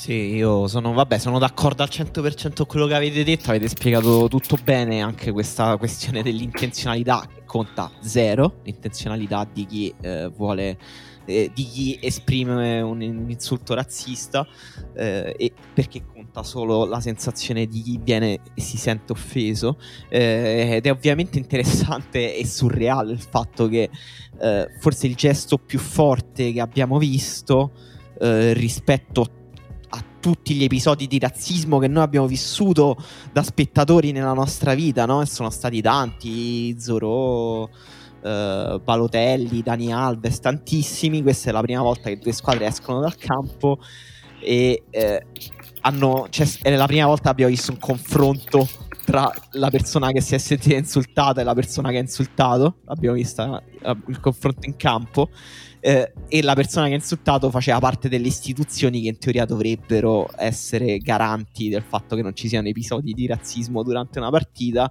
e forse questa situazione paradossale ha favorito poi una decisione drastica che è stata quella di uscire dal campo che però appunto eh, è un precedente adesso nel senso... sì. guarda posso aggiungere una cosa su, um, su, su, su appunto sul confronto su fraintendimenti, perché oggi si dice sempre appunto bisogna ascoltare uh, le vittime e Simone dice se, se lui si sente offeso uh, è questo quello che conta, questo è vero, però è vero pure che va fatto un discorso tra virgolette dall'esterno, no? cioè tra di noi che possiamo potenzialmente offendere, penso sia poi questa la ragione per cui in molti che magari in vita loro non hanno mai offeso nessuno volontariamente, uh, alzano un po' il ditino no? e dicono perché hanno paura magari un giorno di caderci anche loro, cosa che è, che è possibile. Perché, eh... Ah, certo che è possibile. Si fa, si chiede scusa e si ricomincia. È possibile, nel senso, pure per me è possibile, certo. No, può capitare. Certo, no, noi cioè, ti, ti confronti ogni giorno in teoria con cioè se vuoi, eh, con questo tipo di problemi, mh, direttamente o indirettamente, eh, devi un pochino cambiare di sensibilità. Nel momento in cui viene definito, viene, viene indicato quel ragazzo nero, quindi con la connotazione del colore della pelle, no? che ovviamente non avrebbe usato per il bianco, perché gli altri magari erano tutti bianchi e lui era l'unico nero. È, è... Non, non, vera, cioè nel senso a parte che non c'era... era vero, però eh. mettiamo anche che fosse stato così. Tu vai a sottolineare la differenza tra lui e gli altri, quella è di per sé una cosa che ferisce, no? Perché quello che, quello che ferisce è che tu eh, tratti come diversa una persona che è come le altre. Cioè, se decidiamo che le persone sono tutte uguali, eh, nel senso da questo punto di vista, poi io sono uno stronzo, te sei simpatico, quello è così, però non è che eh, cambia, non è che io chiamo Emanuele quello riccio. Uh, fermo restando poi che i ricci non hanno una storia di discriminazione. Sì, esatto, il punto è quello. E poi beh, è, è, la storia di discriminazione, ma anche uh, la nostra battaglia alle discriminazioni, perché magari adesso sono saltati su questa cosa, la gente dice però un'incomprensione.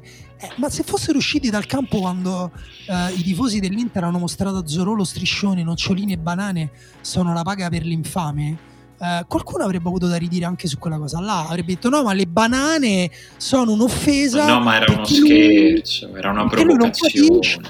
Esatto, io ho parlato per... con Lukaku quando c'è stata la cosa di Lukaku a Cagliari, eh, forse dei sì. tifosi del Cagliari. I tifosi dell'Inter hanno preso le difese dei tifosi del È Cagliari. È successo con i tifosi del Brescia quando Ballotelli giocava il Brescia. Io in quel periodo, per un progetto abortito, avevo parlato con dei, dei, degli ultras. Ehm, tra l'altro alcuni si dichiaravano di sinistra ed è impressionante come la cornice del calcio ehm, tolga qualsiasi forma di, ai loro occhi di discriminazione da qualsiasi offesa che poi è anche molto direttamente discriminatoria. Allora, questa cosa va un attimo rotta, cioè va un attimo. Ci sono cose che ormai sono. Entrano, sono entrate nel calcio, cioè non ci puoi fare niente, sono entrate nel calcio e ognuno si deve assumere le proprie responsabilità, deve cambiare la propria sensibilità e deve eh, starci attento. Mm, non è, non è, non è, chiedere moltissimo, anche se episodi del genere capiteranno e magari ci finirà in mezzo una persona che, che, che, che di per sé non è cattiva, non è razzista, non ha, però ha sbagliato in quel momento, ha avuto una sensibilità non adatta a questo periodo. È, è richiesto anche qui un aggiornamento, no? come quello degli allenatori. Eh, devono tutti aggiornarsi. Chi non sì, si aggiorna è una cosa, tra l'altro, di cui proprio questa cosa l'ha detta Solskjaer eh, dieci giorni fa mh, per un altro caso di razzismo meno grave, forse più, più ridicolo e basta, grottesco che è eh, di Cavani. Non so se avete visto.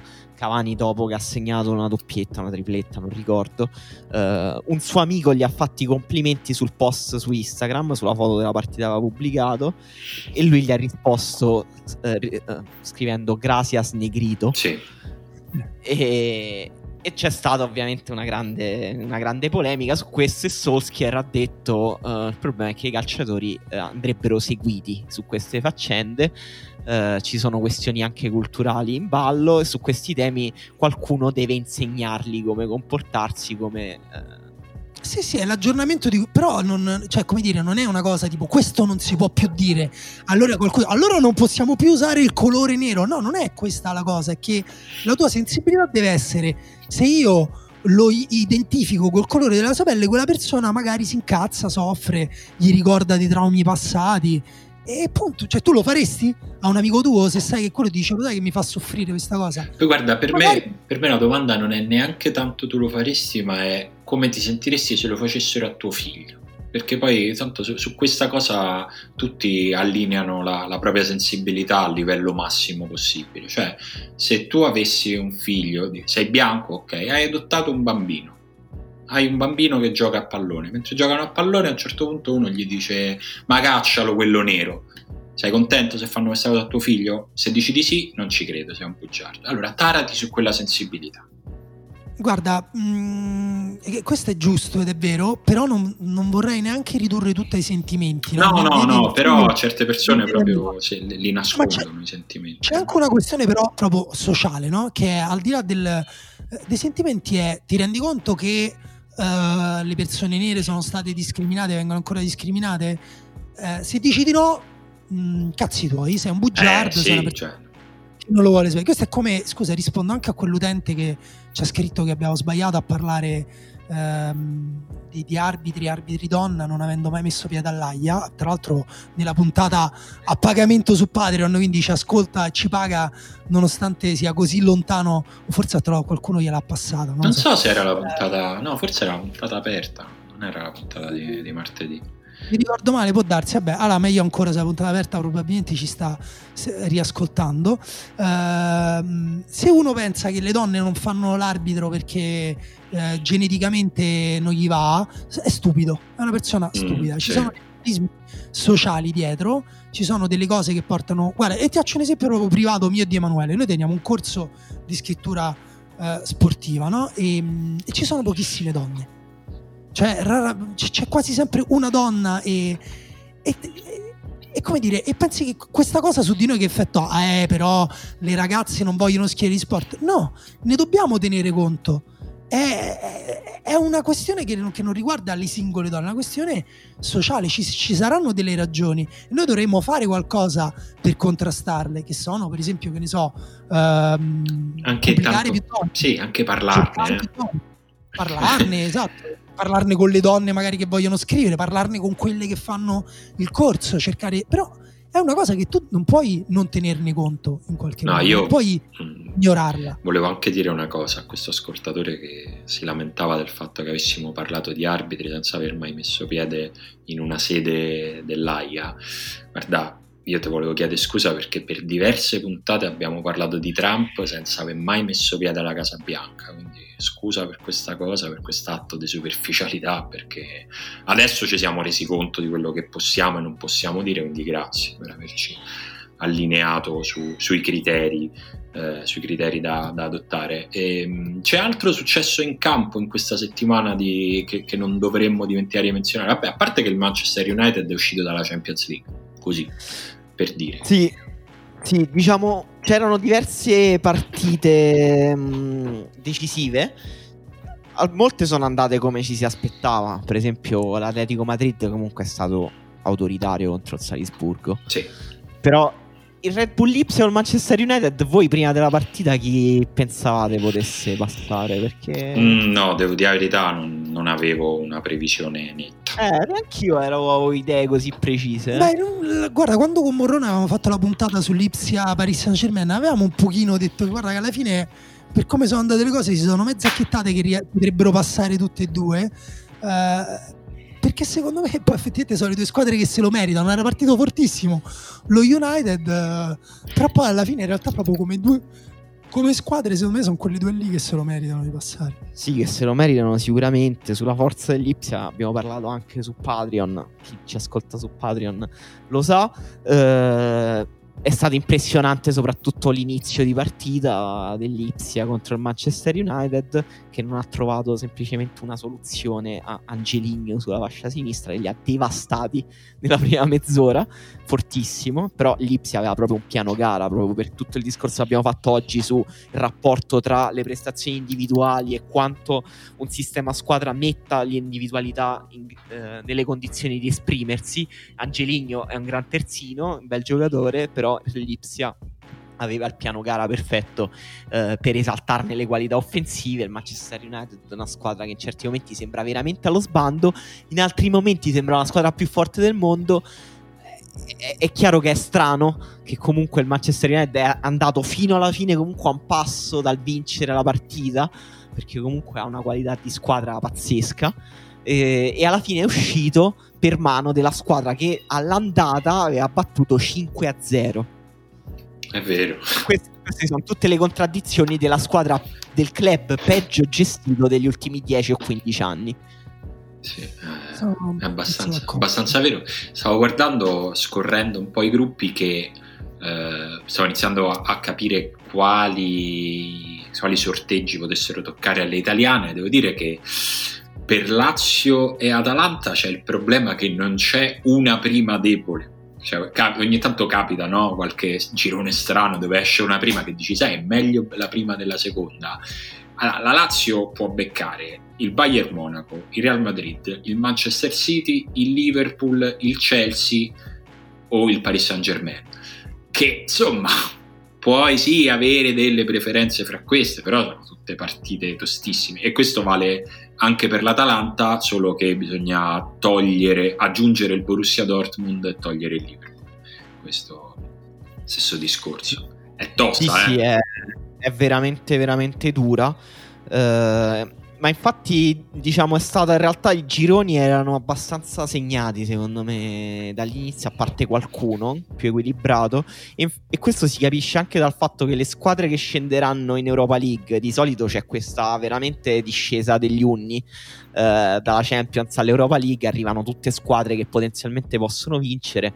Beh, sì. Quest'anno secondo me sì, arriva qualche squadra forte ovviamente, l'Ajax è forte. Arrivano tre, secondo me, cioè lo Shakhtar, l'Ajax e lo United sono tre squadre che possono arrivare serenamente in fondo all'Europa League. Ah, ma secondo me anche il Salisburgo è una squadra sì. forte, però nessuna di queste comunque dici ok vabbè vince come tipo certo. come scese l'Atletico Madrid certo. due anni fa o tre anni fa che scese in Europa League dice vabbè vince l'Atletico Madrid infatti ha vinto l'Atletico Madrid. secondo me l'Europa League è un po' più imprevedibile rispetto alla Champions. Sì. È vero però sulle squ- cioè quando arrivano squadre forti in salute dalla Champions no, no, van- almeno arrivano almeno in semifinale almeno. guarda secondo me sono imprevedibili in maniera opposta. Nella Champions non puoi sapere chi arriva lontano magari ti ritrovi un Lipsia un Atalanta in semifinale però poi alla fine vince quasi sempre vince una Poi squadra sì, una squadra che un pochino lo potevi immaginare da prima e invece in Europa League magari arrivano lontano, però poi magari vince il Siviglia. Guarda, da, da, tifoso di una squadra che gioca l'Europa League vorrei ri- ringraziare il Krasnodar e il Ran per essere arrivati terzi e quarti, così il Siviglia non è arrivato terzo e non ci viene a rompere i coglioni pure quest'anno in Europa League. Grazie, grazie. Fortissimo comunque, una delle squadre, vabbè che aveva questo girone effettivamente un po' morbido, però per me una possibile dark horse della fase di eliminazione diretta dell'Europa League. Invece la Juventus che è arrivata prima ehm, ha avversari più, più, abbordabili ovviamente. A parte il Siviglia che secondo eh. me quello... E a parte la Siviglia e Atletico Madrid, secondo me, sono i peggiori avversari. Beh, più, per me più l'Atletico Madrid. La, L'Atletico è, è, decisamente la, la mina vagante sì. di questo sorteggio. Peggiore, sì. Eh, sì. Ma anche proprio come, come, gioco, cioè nel senso...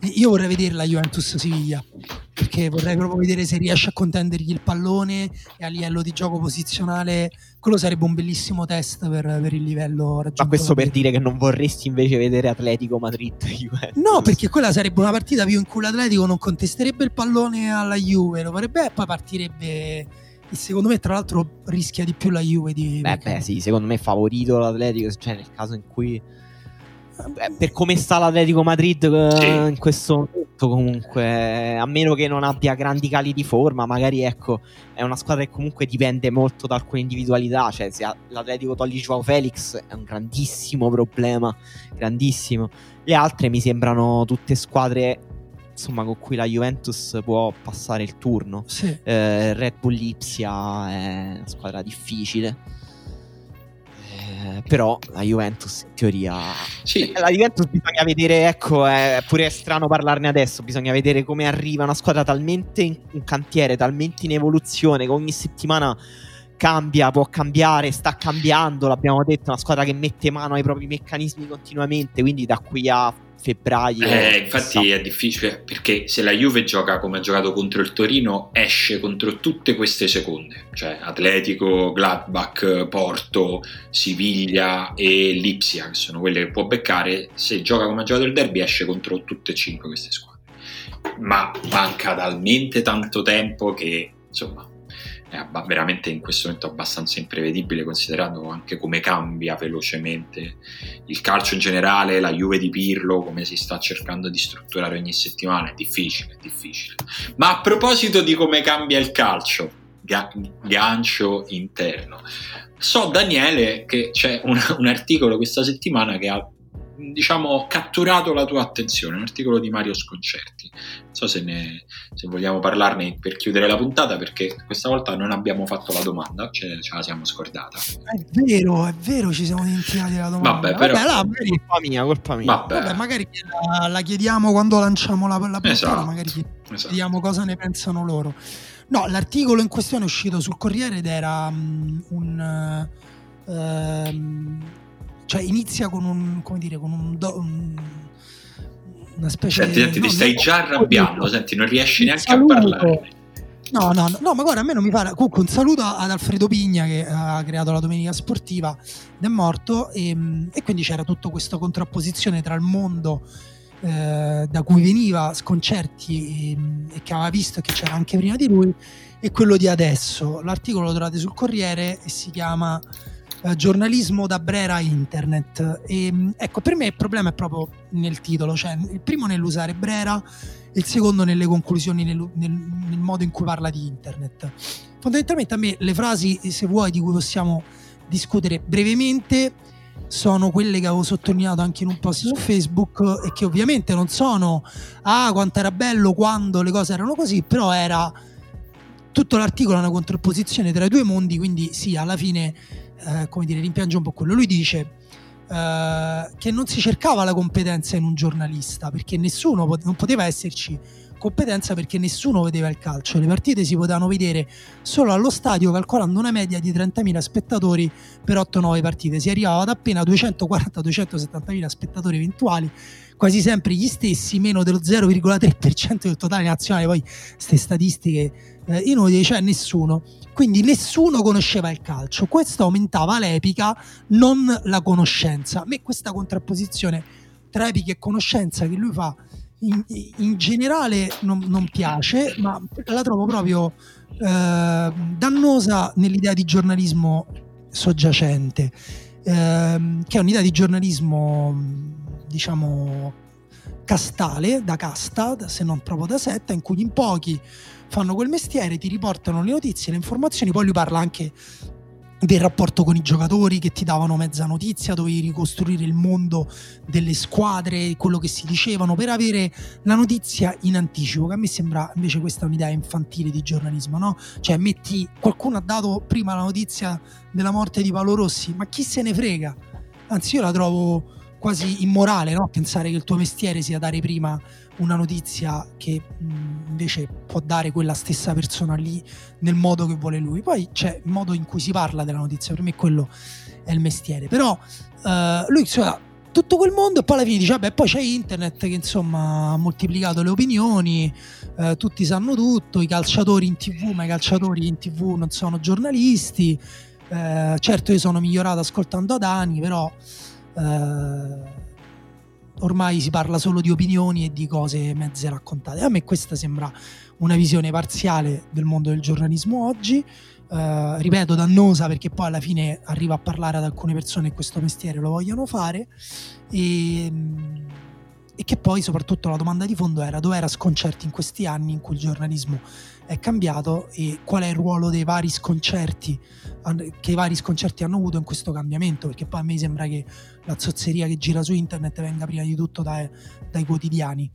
E niente quindi questo, questa è la mia opinione però non è mi fa arrabbiare a me mi sembra come dire, eh, sbagliato a livello culturale che il Corriere chieda una cosa del genere a un giornalista di 70 anni e che non esca un giorno dopo il punto di vista di un giornalista di 20 o 30, che non è che sto parlando di me, eh, perché io non sono neanche un giornalista e non faccio quelle cose di cui parla Sconcerti, ma qualcuno che fa quel lavoro là e che possa dire come vengono le cose e che poi manca anche la parte construence, cioè le cose buone del giornalismo. Anche qui non parlo di me, ma parlo di tanti altri giovani che fanno quel mestiere. Trielli ha scritto un libro bellissimo sul mondiale dell'82 nel 2019, cioè quella mi sembra una cosa eccezionale, no? che parli della, del giornalismo sportivo oggi, anche quello, però tutte queste cose sono rimaste fuori. Mm. Ema? Eh, sì, a me l'articolo di sconcerti mi stava piacendo molto quando l'ho iniziato a leggere, nel senso mi sembra che parta da premesse giuste, che faccia anche un'analisi abbastanza corretta della situazione eh, quando parla della questione dell'epica e della conoscenza. Per me lui mi sembrava che stesse arrivando a dire ok adesso il nostro mestiere è cambiato, dobb- dobbiamo adattarci perché quando dice per esempio vedevamo Raikard allo stadio, lo vedevamo due volte l'anno ed era una scoperta, dicevamo ma allora esiste veramente Raikard, quella cosa lì la capisco molto mi ha dato maniera forte l'impressione di quanto era diverso il lavoro del giornalista all'epoca, no? Uh, poi sì, su Brera lui dice per esempio cosa, una cosa stranissima che dice è che Brera non conosceva il calcio. Mi sembra veramente forzato da dire, se, cioè mi sembra una cosa no, che guarda... se leggi qualsiasi cosa di Brera è l'ultima cosa che ti viene in mente. Nel senso, è vero che Brera Posso poi doveva fare... Ni posso dirti, ti dico la mia esperienza personale che è sicuramente limitata, ma io quando a un certo punto mi sono messo a leggere le cose di Brera perché a un certo punto della mia vita ho capito che andavano lette, io non, non, non dico che ho pensato che non capisse di calcio, però sono rimasto un po' deluso rispetto a quello che mi aspettavo, questo lo devo dire. Guarda, inter- intervengo un attimo a gamba tesa su Brera perché um, pure quella a me è una cosa che ha dato molto fastidio in realtà perché eh, Brera era tante cose, no? C'era tutto il discorso sugli italiani, sui lombardi, cioè, cioè, ci metteva dentro l'antropologia, arrivava fino a cose discutibili che... Sì, anche un po' pesanti. Che hai detto, eh, ma scusa, lo studio dei crani. Lo studio dei crani, cioè anche cose, diciamo, oggi possiamo definire confinanti col razzismo, sì. insomma, o comunque con le discriminazioni. Però in realtà, quando si parla della scrittura sportiva e di Brera. Un'altra cosa sbagliata che dice Sconcerti, che però è impressionante quando dice Brera aveva una lingua sua. No, aspetta, Brera non è che aveva una lingua sua. Brera ha dovuto inventare una lingua. Lui lo ha detto chiaramente, ci sono articoli in cui Brera parla delle difficoltà che ha avuto perché non esisteva il linguaggio tecnico del calcio. Lui ha dovuto importare delle parole eh, dalla lingua inglese, ha dovuto alcune inventarsi, parole come centrocampista, eh, non parole ehm, come dire, eh, Abbatino che lui cita, no? L'Abbatino, la, il, il, la, eh, il nomignolo che aveva affibbiato, che era offensivo, dice chissà se adesso si potrebbe ancora affibbiare o il Rivera di turno ti toglierebbe l'accesso alle interviste, ma non è quello il problema, è che Brera in realtà aveva quell'approccio al calcio, che poi ripeto veniva da un'epoca in cui non esistevano le parole, quindi immaginati quanto poteva essere difficile, che però è ancora l'approccio che secondo me è l'unico giusto e quello che abbiamo tutti. C'è un articolo in cui Brera ha detto, e questo te lo cito letteralmente, è una frase che io cito sempre, dice io per me sarei soddisfattissimo di poter aiutare qualcuno che non sappia a vedere meglio e a spiegarsi con sempre maggior agio una partita. E poi aggiunge, purtroppo o per fortuna non sempre amare il calcio significa capirlo. Questa è una cosa per me fondamentale, poi ognuno ci arriva, oh, che ne so, uno fa i 100 metri, l'altro fa la maratona, eh, Adani sarà più bravo, sconcerti meno però appunto è alla base ci deve essere l'amore per la conoscenza e per la comprensione di quello sport là. Sì, sì. E, questo manca totalmente al discorso di sconcerto. No, l'ultima cosa che dico, poi mi taccio, è quando lui parla delle notizie, no? Uh, è una cosa che ha già detto Daniele in parte, è una cosa su cui ovviamente noi ci, ci interroghiamo spesso. Il problema è quando fai eh, giornalismo sportivo, che cosa sono le notizie? Oggi, oggi, quando cioè gli occhi del giornalista non si devono sostituire a quelli dello spettatore che ha già davanti agli occhi tutto. Eh, allora, quali sono le notizie? Sconcerti cita eh, la, la, questione di Diago Pinto alla Roma, cioè che questo direttore sportivo che è arrivato alla Roma, direttore tecnico, scusate, che è arrivato alla Roma e nessuno sapeva niente. Dice Giorgio Tosatti sarebbe stata un'aquila ferita da questa cosa, ma davvero nel 2020 il lavoro del giornalista è dire con 24 ore d'anticipo rispetto alla società il fatto che stava arrivando Tiago Pinto Ma come chi direttore. se ne frega? O, o, sarà più importante che tu mi spieghi invece chi è Tiago Pinto? E, e, e, me lo spieghi con un articolo dopo che la Roma non... Cioè, qual è il lavoro del giornalista? Qual è la notizia qui? Eh, secondo me ci sono tante cose diverse dentro questo articolo, cioè sono almeno due o tre articoli messi insieme e secondo me la principale criticità di questo articolo è che mette insieme cose molto diverse fra loro e sulle quali fra l'altro io ho opinioni diverse eh, per i, diciamo i due, i due articoli che Sconcerti qua ha messo insieme. Io sulla prima parte um, me lo sono anche riletto ma non ci ho trovato le cose che, che diceva Daniele, eh, nel senso che eh, e, e invece capisco il fatto che si chieda a uno di 70 anni di scrivere di quella parte lì perché secondo me descrive molto bene una cosa che nel tempo ho pensato tante volte, mi sono trovato a riscontrare tante volte, cioè che eh, fino a un certo punto della storia del calcio eh, noi non sappiamo davvero cosa è successo, ma sappiamo quello che ci è stato raccontato, a meno che non ci andiamo a rivedere le partite che sono disponibili. Ed è, e c'era veramente tanta differenza fra quello che succedeva e quello che veniva raccontato perché come, descri- come racconta bene qui Sconcerti erano pochi quelli che avevano accesso e anche quelli che vedevano le partite comunque avevano una quantità così limitata di mezzi poi per elaborare quello che avevano visto, che comunque anche se hai visto la partita poi ti adeguavi a quello che veniva detto o al novantesimo minuto o sui giornali, perché succede ancora tanto oggi, che è oggi, che le persone che vanno allo stadio, poi nelle ore immediatamente successive, conformano la propria idea a quello che si dice, a quello che si legge, a quello al racconto che viene fatto. Succede oggi, figuratevi 20, 30, 40, 50 anni fa. Quindi secondo me eh, la prima parte di questo articolo è una descrizione puntuale di quello che succedeva e io non ci vedo nostalgia, sinceramente, perché eh, lui a un certo punto lo dice molto, molto chiaramente, dice una volta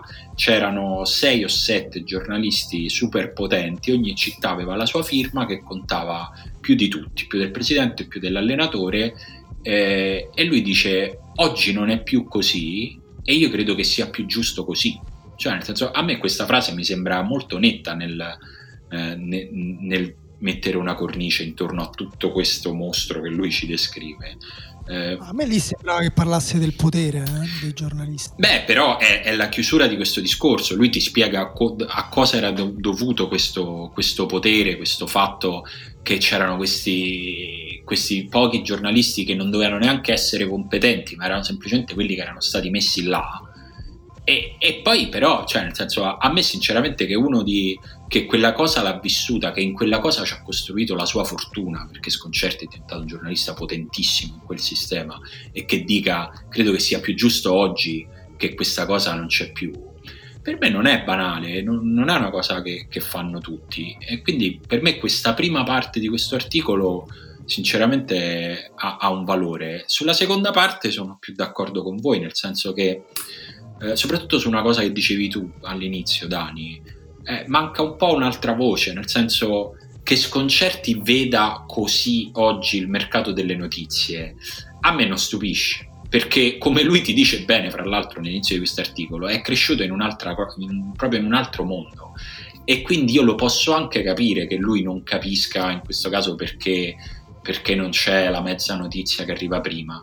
E però eh, dopo davvero dovresti metterci un altro articolo di uno che oggi ha 20, 30 o 40 anni e si fa un mazzo così per cercare di dare un senso al suo mestiere in, in quello che è diventato oggi l'ecosistema dell'informazione sul calcio, perché è altrettanto interessante e fra l'altro anche proprio solo nel senso che intende sconcerti esistono i giornalisti che cercano le notizie e che portano le notizie e lo fanno in un modo secondo me sano eh, senza cercare per forza lo scoop su cose cringe come ecco ti dico mezz'ora prima di tutti che è morto Paolo Rossi che è una corsa triste che non serve a niente ed è anche irrispettosa ma che però cercano di grattare un po' sotto la superficie delle comunicazioni ufficiali. È, un, è un lavoro che esiste, eh, ci sono giornalisti, esisto, e, e esistono un po' in tutte le città, sono giovani, provano in modi diversi, un po' pescano dai social, un po' cercano di attingere alla rubrica loro, di quella di un collega di una redazione che magari gliene ha passato qualche parte, che rompono le palle a tutti i procuratori, che poi devono essere bravi a fare la tara di quello che ti dice il procuratore, di quello che ti dice l'ufficio stampa della società, di quello che leggi sui social, metti tutto insieme e con intelligenza provi a fare un puzzle che alla fine, se sei bravo e fortunato, ti dà una notizia. Però questa è una cosa, è un meccanismo che io conosco molto bene perché ci vivo dentro, anche se sto dalla parte dei club, e che però andrebbe raccontato perché è interessante. E non mi stupisco che non lo racconti sconcerti, come dicevi tu, mi stupisco del fatto che non venga aggiunto al racconto di sconcerti quello di chi oggi questo lavoro prova a fare. Questo dico. Sì, sì guarda, per me appunto sono tutte cose cioè che sono nella realtà, no? nel senso che noi quando facciamo il corso iniziamo sempre dicendo un tempo anche i migliori dovevano scrivere l'articolo uh, entro x minuti alla, alla, fine della partita, a volte mandavano un pezzo a fine primo tempo addirittura e poi lo dovevano dettare al telefono a seconda del, dei, dei periodi storici. Oggi questa cosa non si fa più. Quindi eh, quindi è quella, è quella, la cosa che manca. Se tu non lo, tu non lo dici e il quindi diventa, eh, Costa Curta ha detto che eh, se ne va col suo laptop se, se, qualcuno osa dire che Benzema è migliore di Lukaku. Vabbè, è chiaro che se tu ti confronti a quello, preferisco pure io la, la, la, il giornalista che confonde due giocatori da 100 metri di distanza e che dice che ha segnato uno invece dell'altro su, su Repubblica e non viene mai smentito. Cioè, mh, mm, almeno quello era romantico, che ne so però invece appunto a me sembra che manchi proprio l'idea del qual è lo, il ruolo di un giornalista, no? Cioè se prima tu avevi un ruolo che era quello di riportare cose che gli altri non vedevano e oggi quelle cose le vedono, devi cambiare ruolo, cioè devi, cioè, devi avere un altro scopo. Se, se, cioè, se non hai un altro scopo, anche questa cosa pure delle società, no? Quante volte noi ci lamentiamo del fatto che è impossibile intervistarli e quando intervisti i giocatori eh, ti trovi mille paletti, mille cose o il giocatore è iper preparato. Adesso addirittura secondo me siamo in una fase successiva in cui i giocatori a 20 anni già in automatico dicono determinate cose, ce le hanno a memoria, eccetera, eccetera. Eh, però voglio dire pure quello, no? Eh, devi, cioè, eh, non, non, è una cosa fatta contro di te o contro il tuo giornale, magari in alcuni casi è fatta contro sì, qualcuno in particolare. Però in generale tu con questa cosa qua ci devi lavorare intorno. È impossibile, vogliamo dire che oggi è impossibile fare una bella intervista a un giocatore? Per me questo è falso, perché io leggo quotidianamente belle interviste ai giocatori, settimanalmente. E tra l'altro, ecco, una cosa bella è che, che ci ricollega pure a Paolo Rossi. Quando, quando noi gli chiedemmo com'era il clima in quel mondiale, se non ricordo male, lui ci disse perché lui era molto criticato proprio lui personalmente e lui disse no noi non leggevamo i giornali in, quella, in quel mondiale erano, erano off limits i giornali nel ritiro nell'82. Sì. Capito? Sì, sì. Quindi cioè, non è vero che pure lì non è che c'era non c'è mai stato questo idillio in cui gli allenatori dicevano al giornalista dai sali in macchina adesso ti racconto una cosa ti racconto come sono andate veramente le cose no pure lì era una cosa che richiedeva pazienza lavoro onestà se France Football ottiene l'intervista a Lukaku eh, fatta bene è perché evidentemente hanno lavorato pure meglio sulla loro reputazione. Se tu gli dici o mi dai Lukaku o io scrivo che Conte se ne deve andare per due mesi. Quelli magari una volta gli danno Lukaku però dopo un po' Cioè, sì, sì, comunque... è chiaro che questo è un discorso complesso e che poi ogni parte te la racconta come, come se avesse ragione solo lei, no? E invece ci si è arrivati questo stato di cose. Eh, esatto. eh, sì, sì, sì. Poi quest- cioè, la questione del controllo dell'informazione da parte dei club, ma anche da parte degli atleti, perché gli atleti attraverso Prima ancora, social, esatto sono, sono, innanzitutto loro a controllare la loro narrazione su se stessi, una cosa che uh, i più consapevoli di loro dicono apertamente. Se c'è un'intervista interessante a Blake Griffin su queste questioni, ad esempio, ovviamente il mondo americano e eh, dell'NFL e dell'NBA in particolare ha fatto scuola su questo. Eh, però se siamo arrivati al punto in cui gli atleti e i club vogliono eliminare un filtro che è quello del giornalista, per me è fondamentale è anche colpa del giornalismo. Cioè... Sì, eh, eh, sai, come diceva Daniele, eh, io continuo a leggerle le belle interviste, eh, restando alle cose di casa mia, io questa settimana leggo, ho letto su The Athletic una bellissima intervista a Fonseca. Eh, cioè, eh, poi bisogna anche saperle sfruttare le occasioni, bisogna anche quando ti trovi in quella stanza, è vero, con l'addetto stampa, con tutto quello di cui si lamentano i giornalisti, però ci sono un sacco di cose che comunque si possono chiedere agli allenatori e ai calciatori e che non vengono chieste. Eh, quindi, cioè, eh, ognuno dovrebbe fare un po' di più. A me devo dire che di, di tutta quella, eh, quella, parte un po' me, meno a fuoco dell'articolo di Sconcerti, no? sulla quale, alla fine della quale tu ti dici, vabbè, ma allora ma, eh, quando te lo chiedi cosa dovrebbe fare un giornalista oggi, la cosa che mi, che mi, stona è che evidentemente la risposta per me è che un giornalista oggi deve fare analisi, cioè non mi deve raccontare, mi deve aiutare a interpretare quello che ho già visto pure io, fra le altre cose che deve fare. Ma questa cosa, questa cosa Sconcerti la sa fare, poi ehm, qualcuno è d'accordo con le sue conclusioni, qualcuno no, ma sul metodo è uno che sono anni che prova a metterci un metodo in quello, in quello che fa, a usare i numeri, a leggere le statistiche, indipendentemente da quello che poi ci fa con quelle statistiche e delle conclusioni alle quali arriva. E per me, a, a me è quello che ha stonato, nel senso che tu, tu, già lo fai da un sacco di anni e metticelo nel, nel discorso questa cosa, perché sennò sembra che il tuo ruolo sia solo quello di sapere prima degli altri se a Roma prende Tiago Pinto o no. N- non è quello, non è neanche come lo hai fatto tu il giornalista, è questo che a me mi ha stonato. No, un'altra, un'altra, cosa che mi è venuta in mente da quello che hai detto te è pure quest'idea, cioè la presenza dell'addetto stampa. Eh, cioè, sembra quasi che le cose più interessanti da dire siano quelle che non si possono dire, siano quelle negative, siano quelle contro la squadra o contro l'allenatore.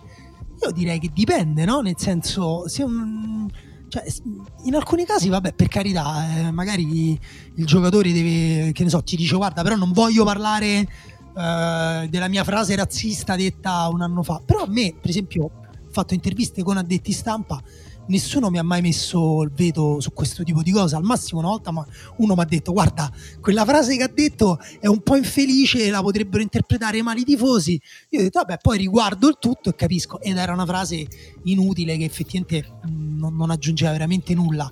Ma nessuno mi ha mai detto guarda se la metti, nessuno ha mai minacciato, nessuno ha mai detto non parlate di questo, non parlate di quello. Guarda, poi, io credo che questa cosa esista eh, nel senso, e non lo dico per esperienza diretta, lo specifico perché non, è, non faccio quel lavoro lì, quindi prima, prima, di dare luogo a fraintendimenti, però comunque nel calcio ci vivo, ci lavoro, parlo con tanti giornalisti, con tanti colleghi anche di altre squadre e questa cosa esiste. Non è che i giornalisti se la sono inventata. Quello che dico io è che forse a un certo punto è iniziato a diventare quasi un alibi per dire ah vabbè tanto non si può fare niente. E eh, non è vero che non si può fare niente ma poi, scusa Simone esiste ma esiste su, su quali cose esiste? Non, nessuno ti direbbe mai se domani l'Inter dà un'intervista a Conte nessuno ti direbbe mai però non gli parlare dell'eliminazione in Champions League. No infatti Magari... la cosa che esiste è che domani l'Inter non la dà a nessuno l'intervista a Conte. Questo è un altro discorso, ma se non la dà nessuno, anche perché non c'è nessuno capace di parlare dell'eliminazione in Champions League,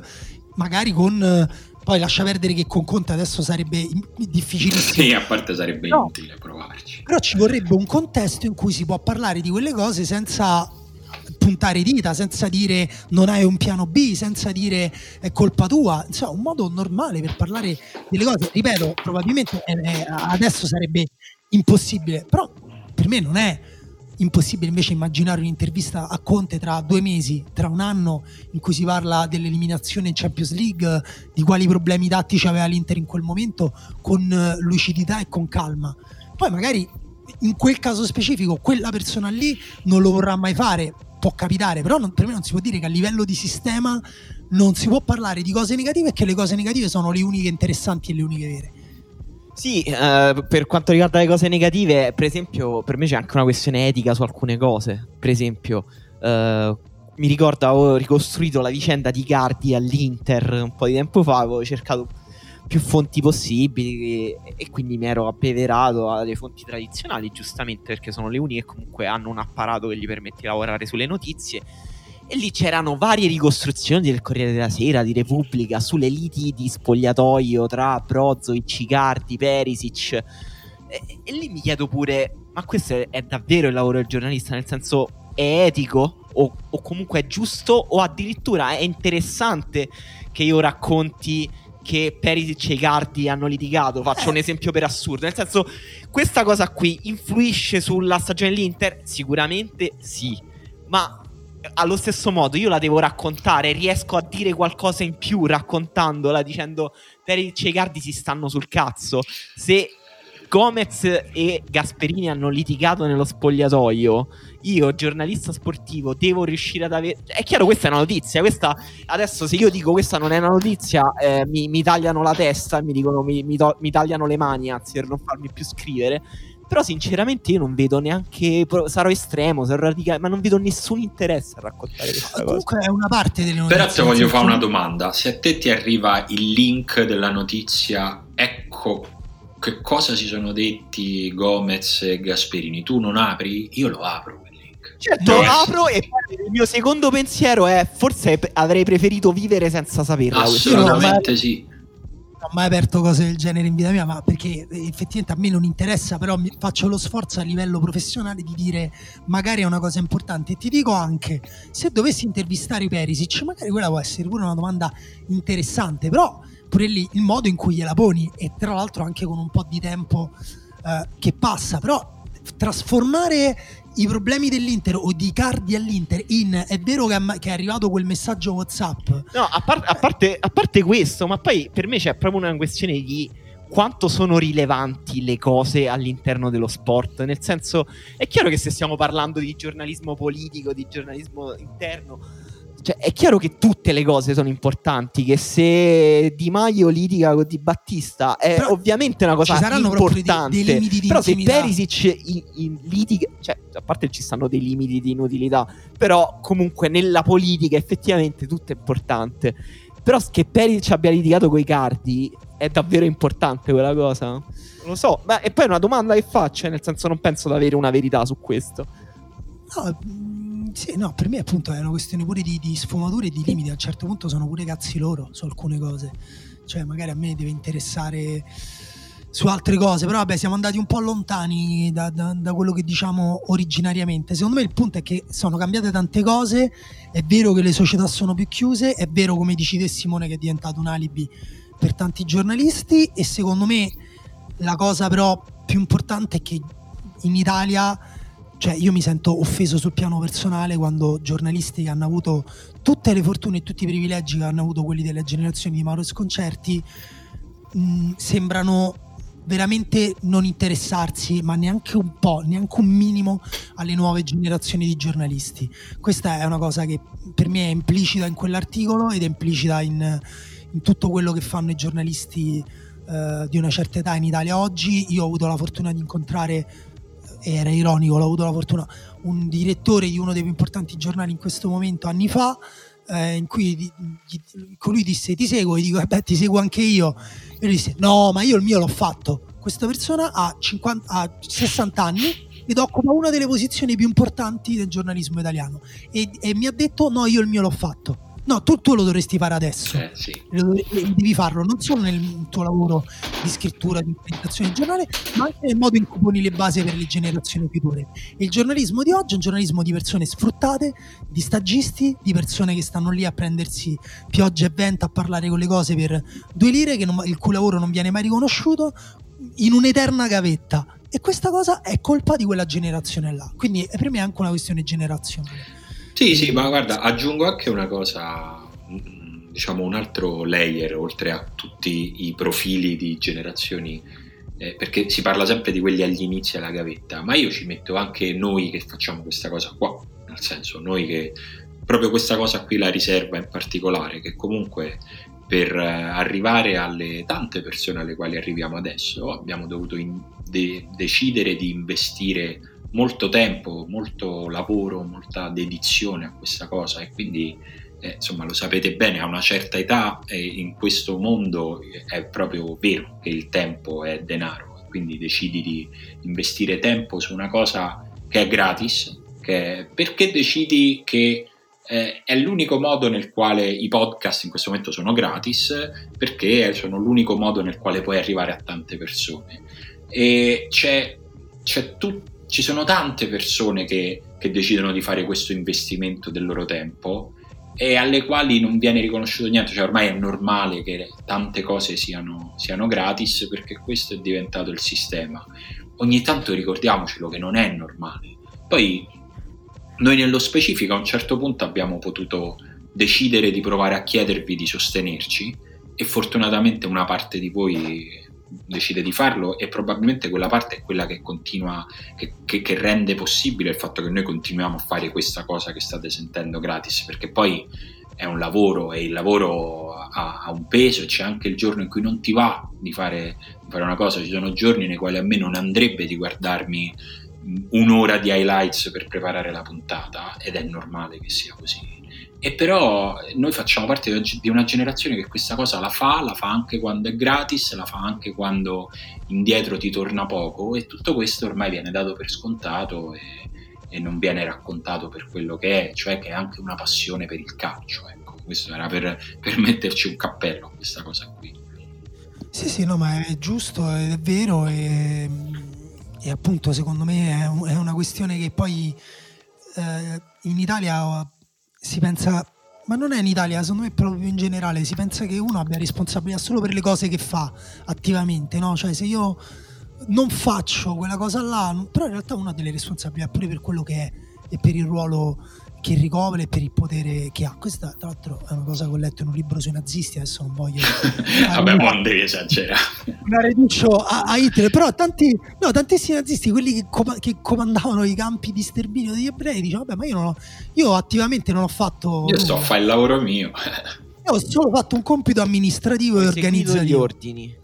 No, ho fatto, anzi, lei addirittura ho fatto un compito amministrativo e organizzativo. Va bene, allora adesso ti, ti facciamo pagare una multa per aver organizzato l'uccisione di un milione e duecentomila persone. Purtroppo tu, per questa cosa allora, non avrai accesso al cashback di Stato. Questa è la pena esatto. che ti è stata combinata. Solo la riserva riesce a ridere del nazismo. Questo è, cioè, il modo. Siamo fatti così, chiamateci ragazzi, chiamateci sognatori, ma per noi il razzismo è stato, il nazismo è stato soprattutto una grande risata. Eh? Pensa che bello eh. se adesso qualcuno estrapola questa cosa e dice ragazzi ho sentito un podcast, è una cosa incredibile, cioè, ditemi se è possibile. Un giorno potremo fare un podcast per appassionati di nazismo perché c'è tantissima gente che legge solo comunque molto spesso libri sul nazismo. Io sono uno di quelli e ogni tanto mi, trovo, mi, trovo, mi sento quasi in colpa perché sembra quasi che ne sia valsa la pena perché dopo eh, ha dato vita a opere così interessanti e così profonde. E, però vabbè, niente, sì, estrapolate anche questo. Comunque, puntata chilometrica. Con questa rispondiamo anche all'ascoltatore che si lamentava che facciamo puntate troppo corte. Ah, cioè, sì. hanno fatto questa lamentela, non l'avevo letta, altrimenti gli avrei risposto non ci devi romper cazzo.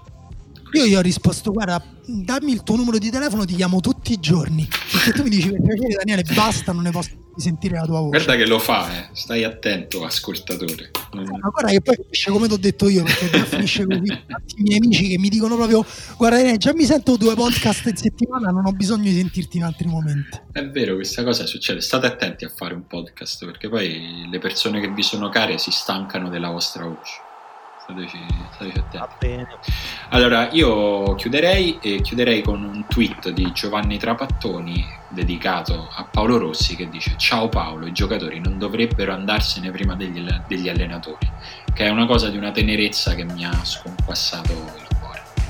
Sì, sì eh, come, come un padre. Veramente come un padre.